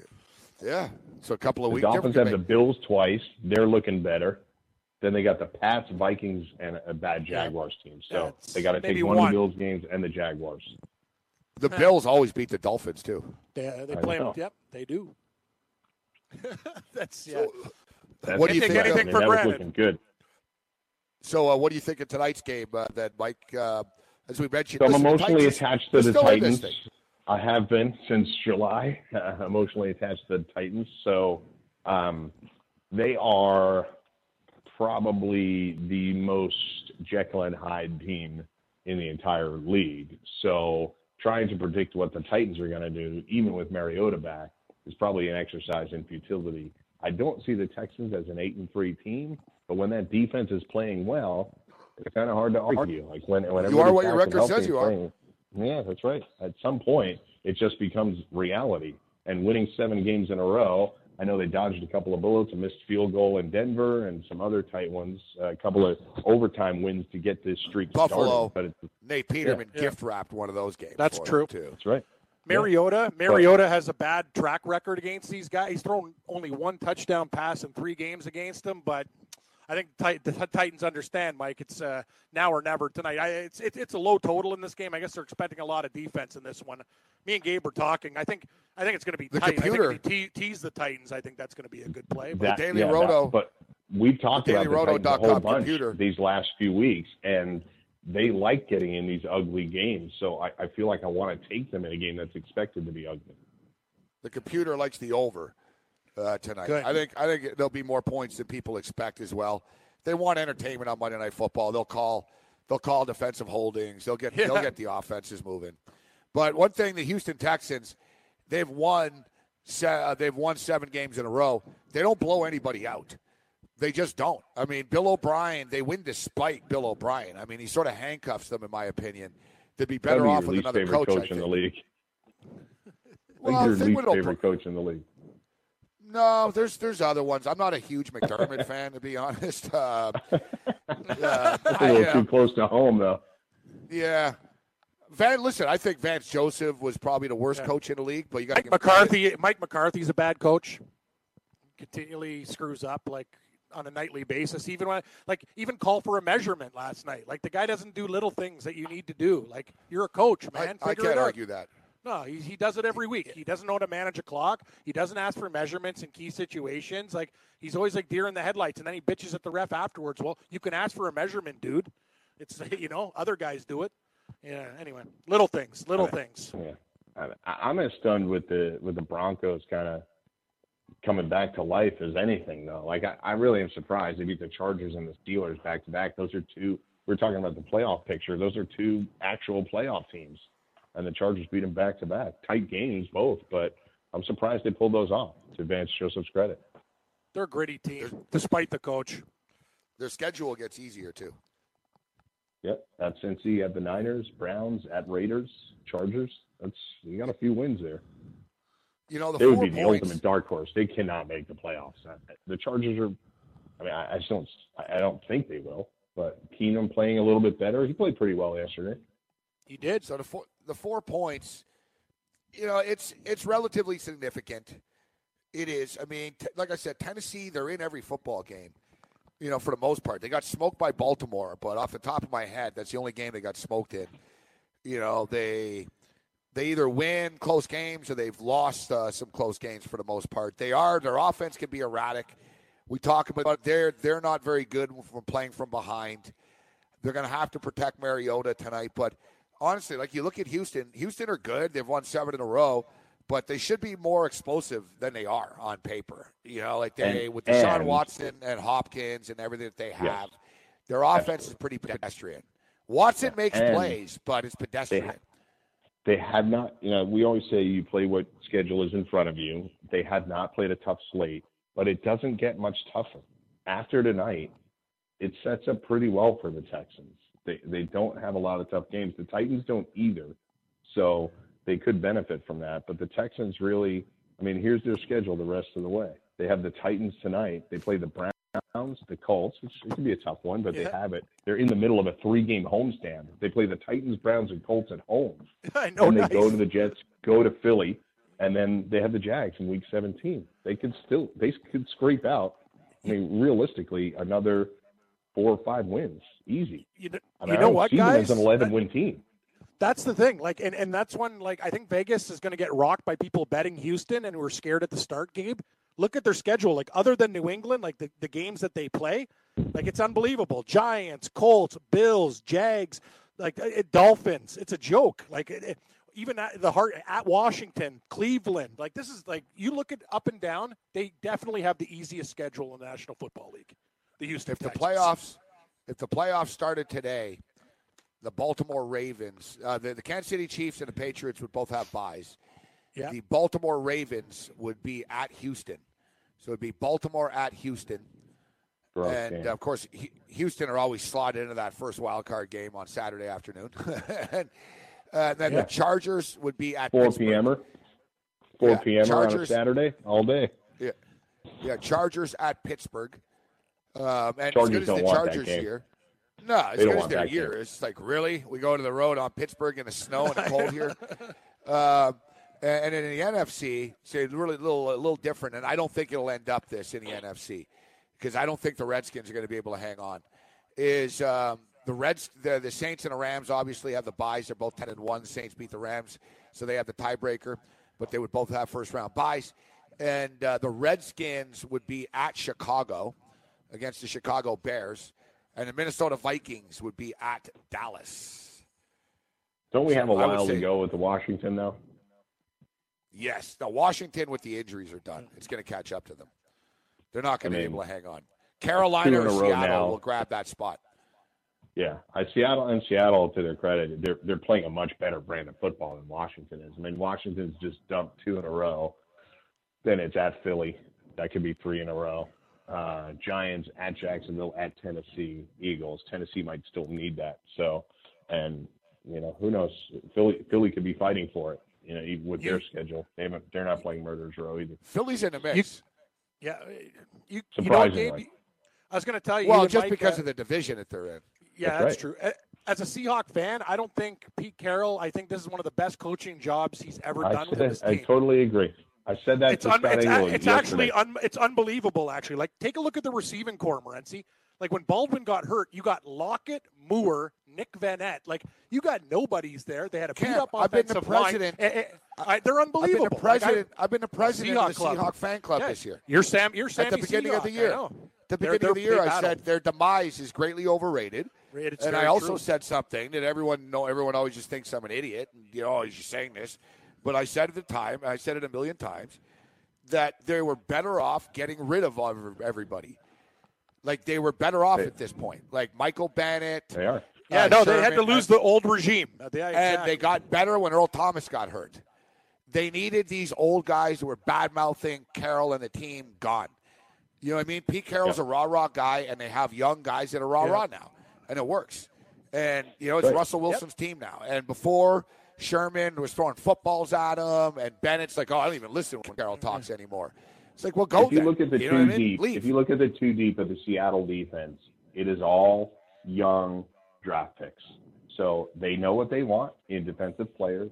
They, to their credit, they backfilled some of the older guys with young defensive players, and they've also dealt this. Forget everything we said. They've had KJ Wright and Bobby Wagner out for big portions of the season this year, and they're still getting it done. I know they're not exactly a, a, a one seed, but you have to give them credit for fighting through all of this and still being relevant. If I had a vote for Coach of the Year right now, I'm sure Andy Reid is going to get the win if you call it today. But you have to give a lot of credit for Pete Carroll considering what he's been dealing with.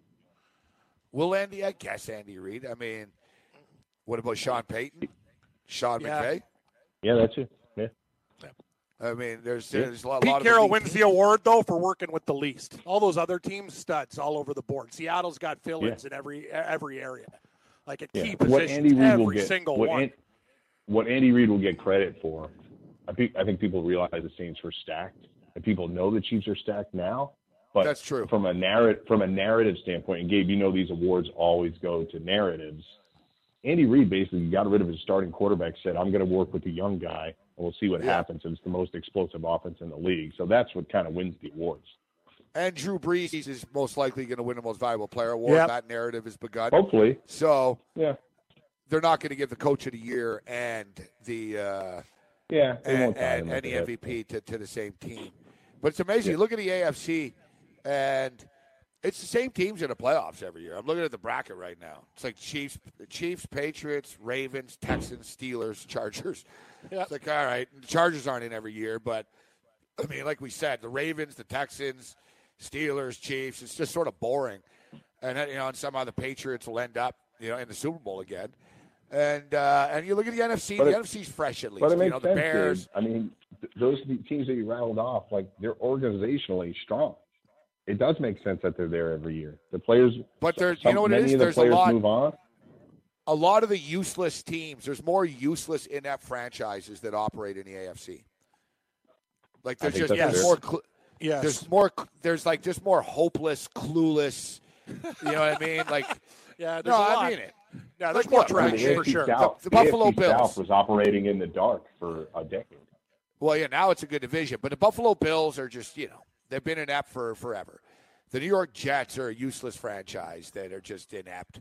Um, you know the Cleveland Browns. Dolphins. Miami's yeah. owner doesn't. Miami's owner doesn't know really how to No. run a football team. Jacksonville Jags have always been bad. You know, the Raiders are a joke. You know what I mean? There's like the Patriots don't have competition. They show up and they win their division every year. I Yep. mean, if they played in a real division, I'd like to see. it. I mean, if the Patriots played in the AFC West, they wouldn't have the same record every year. They wouldn't. They play Miami, Right. Buffalo, and the Jets all the time. And if you look, you know, you look, you look at the NFC. All right, San Francisco's down, Arizona's down, but Seattle and the Rams are good. Tampa are kind of clueless, but everyone else is good in the South. The in the North, everyone's sort of decent, and then in the East, they try. They spend money. They're just sort of dysfunctional this year.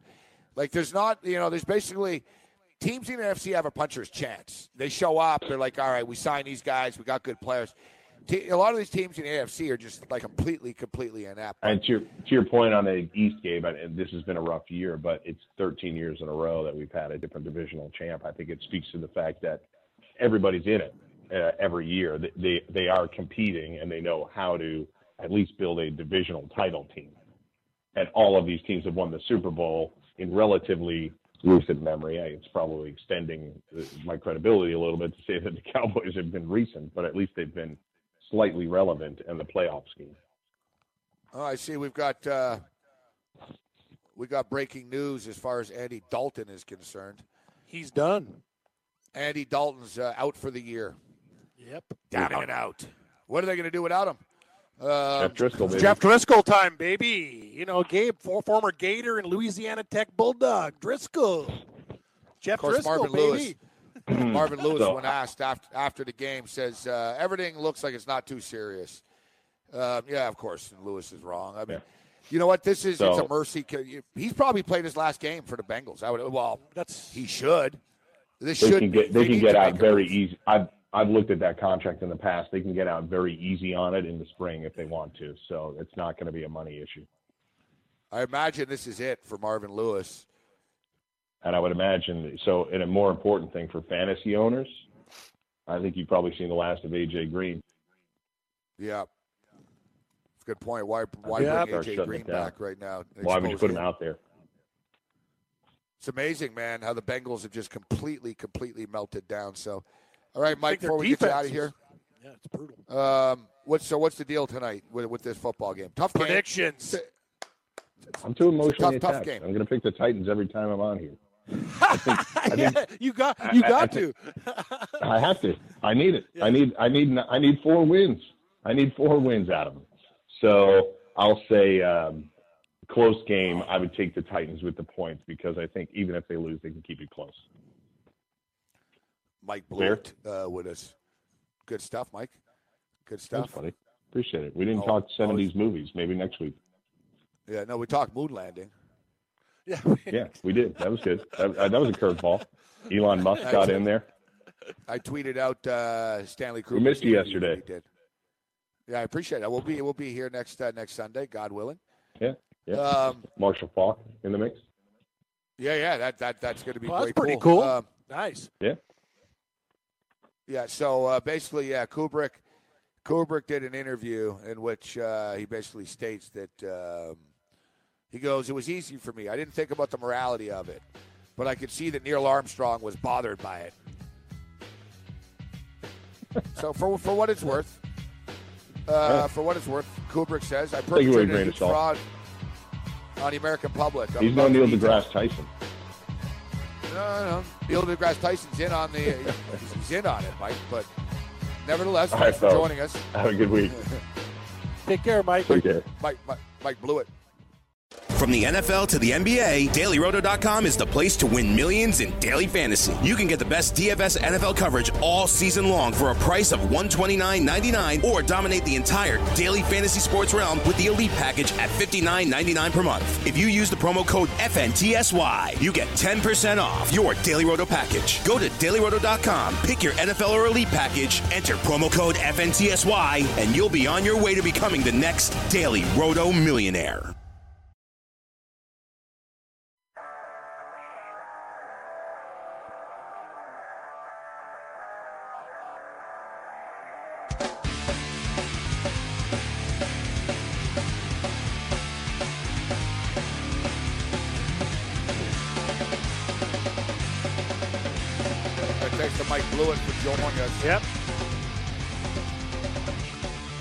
Boy Craig Martin, big uh, big Tiger fan, says uh, it's known Tiger didn't play at all leading up to this circus, other than practice. I watched it; almost seemed like he was annoyed to be there. Saying that Yep. uh, his nerves were visible. Shocking to see.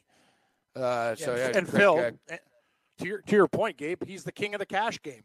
This is what Phil Yeah, he does. always plays for money, you're he right. fleeces people. Like you're getting a guy like Phil as over a two to one dog in a situation where, and he went to the course. That was the one thing he was embarrassed because you talked about when Tiger Woods came back, they parted the sea for him. Everyone loves Tiger Woods, where people like Phil's an afterthought. So Phil took this a hell of a lot more serious. When we got Tiger Woods at minus 120, we're like, yeah, it's a good value play. And then, you know, then the line just went, and then smart people, like you even said yourself, you know, if you're going to bet this thing, you bet Phil Mickelson. Kudos to you. You got major value for a guy that practiced, needed it more. Tiger Woods is already popular. Phil, Phil really needed to make a statement. And that's what he does. yeah, Phil would Phil Phil would care more. Phil would care more about winning. he cares more about money. And yeah, yeah, exactly. just Phil does. cares about that stuff. That's who he is. Tiger cares about majors. Phil cares about money. So, Major League Baseball Commissioner Rob Manfred uh, announced that he's going to be making a major sports gaming announcement tomorrow at 3 p.m. in uh, New York City, which I imagine it'll be an announcement uh, deal with a sports book. Yeah, the NHL Uh, already did it. I don't know. We'll Right? see. Yeah, yeah, the NBA, the NHL. So I'm, I, I imagine that's where he's going with this. Who knows though? Maybe he's going to take it a step further. Maybe, um, you know, I, I don't know. Maybe some sort of in-game part. Like, I know that baseball has been monitoring. I know that baseball a couple of years ago hired. They hired a firm that runs like in-game wagering. Like basically, they've been studying the market and how everything works for a couple of years. So I know that Manfred is very pro gambling.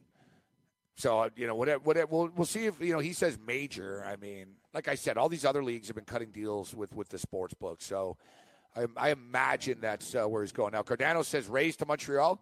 Pete Rose, Mets being taken away from the Wilpons. Hey, Yeah, what Pete?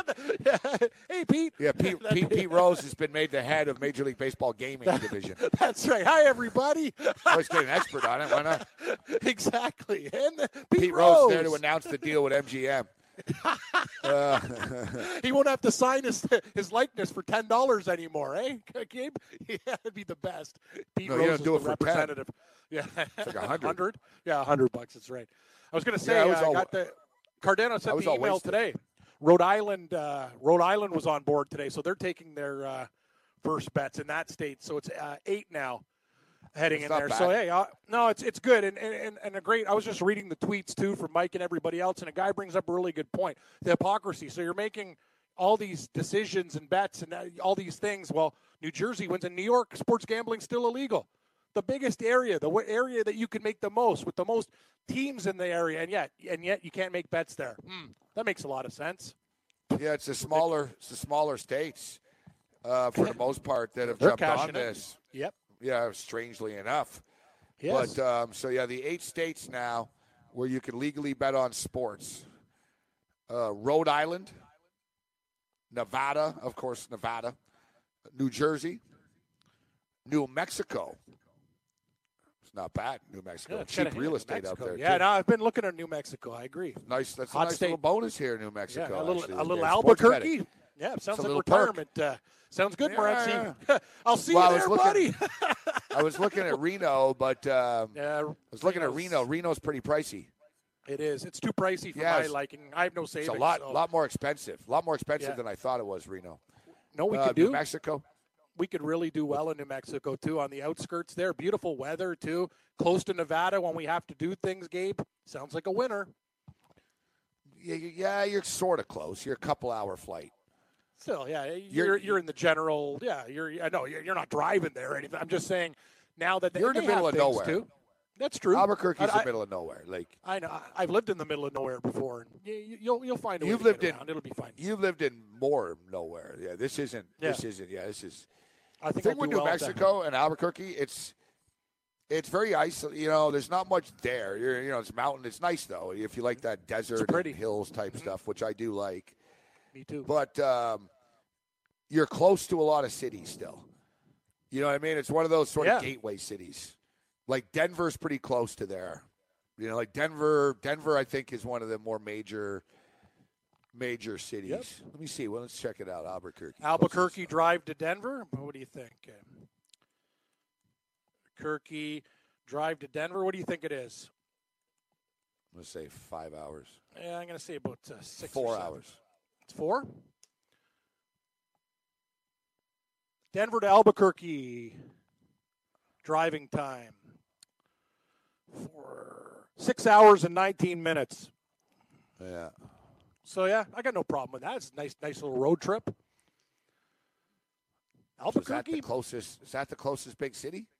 Uh, well, no, Salt, cause Salt Lake in Utah. Let's see, Salt Lake to Albuquerque. I think that's probably about eight to ten too. Let's see. All right. Now, see what I'm saying? It'll take you six hours to drive to Phoenix. It's not bad actually. So Vegas it's is closer than I thought. Yeah, it's about an hour flight only. Yeah, my buddy used to date a girl from Albuquerque, and they used to hook up in Vegas all the time. that was like their their mid uh, their their meeting spot, Gabe. At it. So yeah, nine hours. So yeah, so Salt Lake, nine, almost ten hours. So yeah, that's still it's you're you're close to things. Yeah, the drive's long, but yeah, you you know, Gabe, you can fly Southwest anywhere anywhere in the United States. Sixty the cheap the flights are so cheap.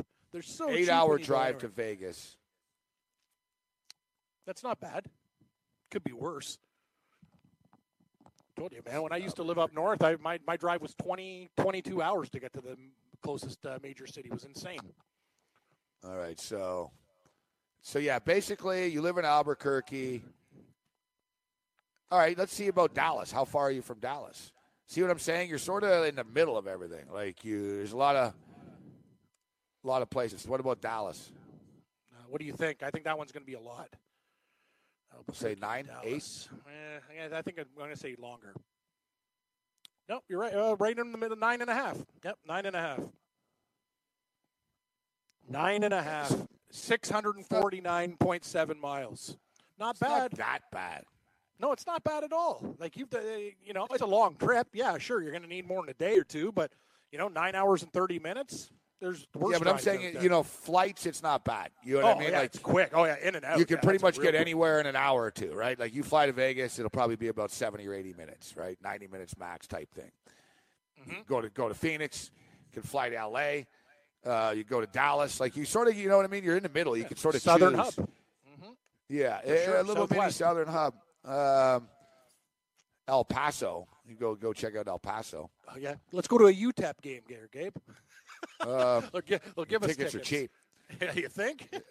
So yeah, the other state, but Delaware, you could bet on sports for years in Delaware. That was sort of one of the little secrets. You know, Delaware, Delaware has like the Canadian system. They have uh, like parlay tickets and like Mm-hmm. pools and stuff like that. So they've had that, but now they have full out sports betting. Mississippi, West Yeah. Virginia, and uh, Pennsylvania was just added. Pennsylvania just uh, cleared this. So you got Rhode Island, Nevada, New Jersey, New Mexico, Delaware, Mississippi, West Virginia, Pennsylvania. That's Now, awesome. none of Like, these, uh, like, none, none of these places. Yeah, like you know, like Rhode Island. Like, I, yeah, what's it's Rhode like, Island? Oh, I'm. It's not like oh, I'm going to go to Rhode Island now because they have a sports book, but it makes you not hate going to Rhode Island now.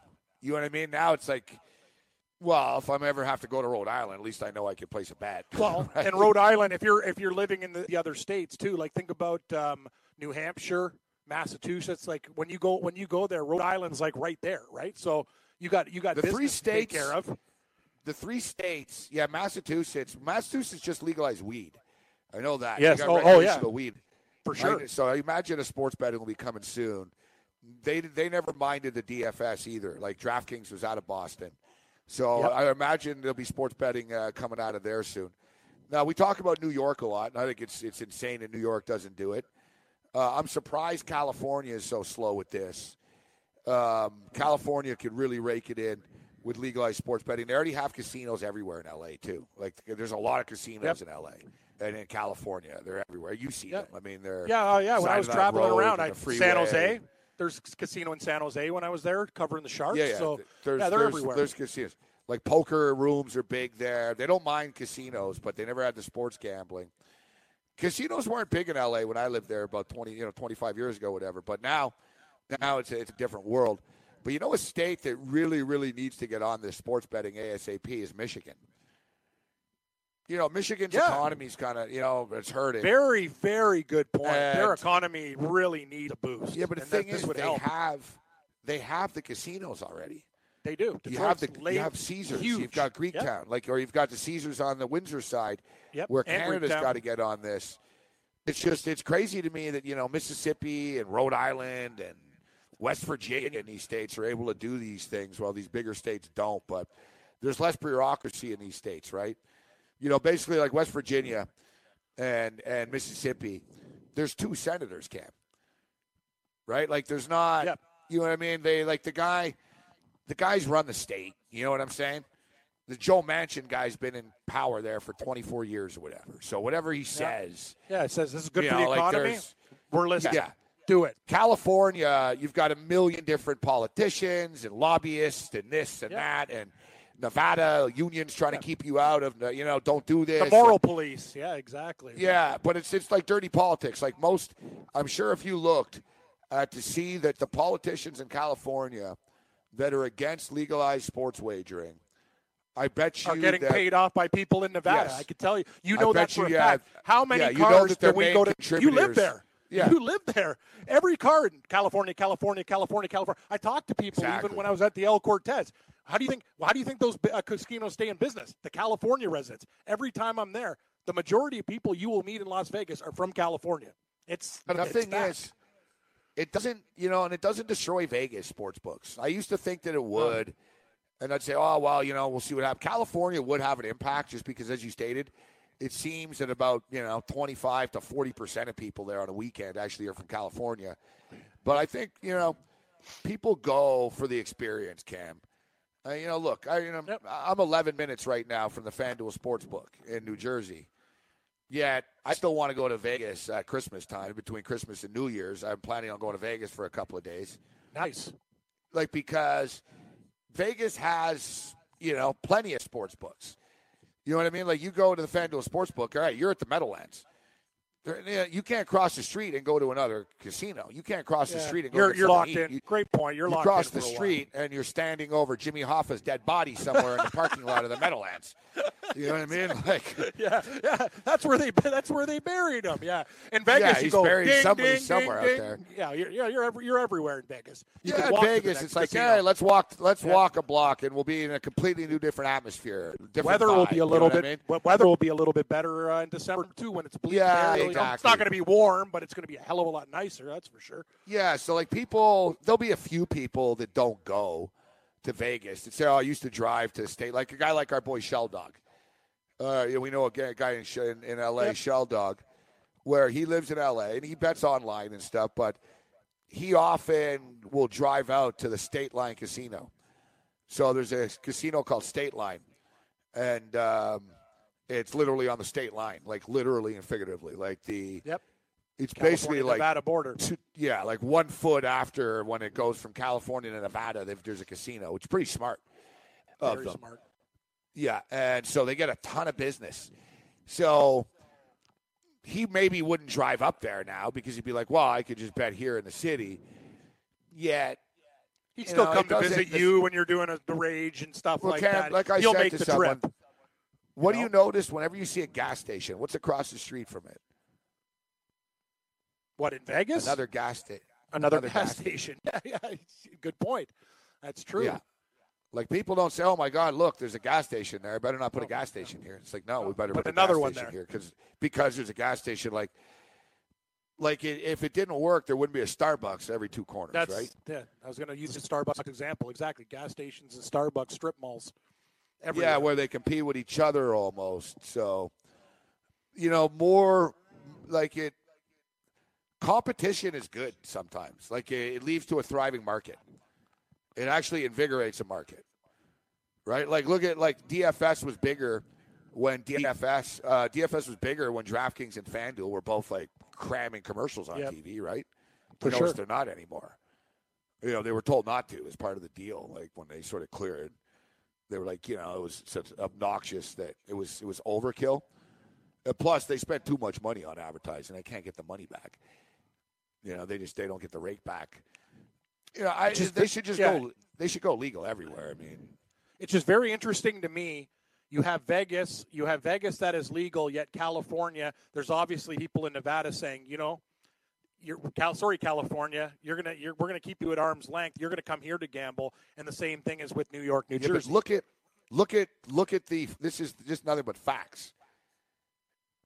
Now, since gambling's been legal in these other states, Rhode Island, New Jersey, and so basically it's- a lot of these other ones are just sort of new. You know, I don't know. Rhode Island just cleared this today, type thing. So they they haven't taken a bet yet. Uh, I don't think New Mexico's taken a bet. I think they have approved it. Delaware's taking bets. Mississippi's taking bets. West Virginia's taking bets. I think Pennsylvania's about to, like next week, type of thing. In the next like couple of days, I think Pennsylvania's ready to go. So, my point is, Nevada, the state of Nevada last month took in $584 million in wagers. That's the highest handle ever. So, you see, it proves my point. They legalized sports betting in eight states, and Nevada made more money than they ever made, Cam. And New Jersey made $284 million in a month. Well, not made, but their handle was 284 Yep. you, so you see what I'm saying? Like, the sky didn't fall for Nevada because New Mexico legalized sports betting. Exactly. They still made more money than, than they ever did.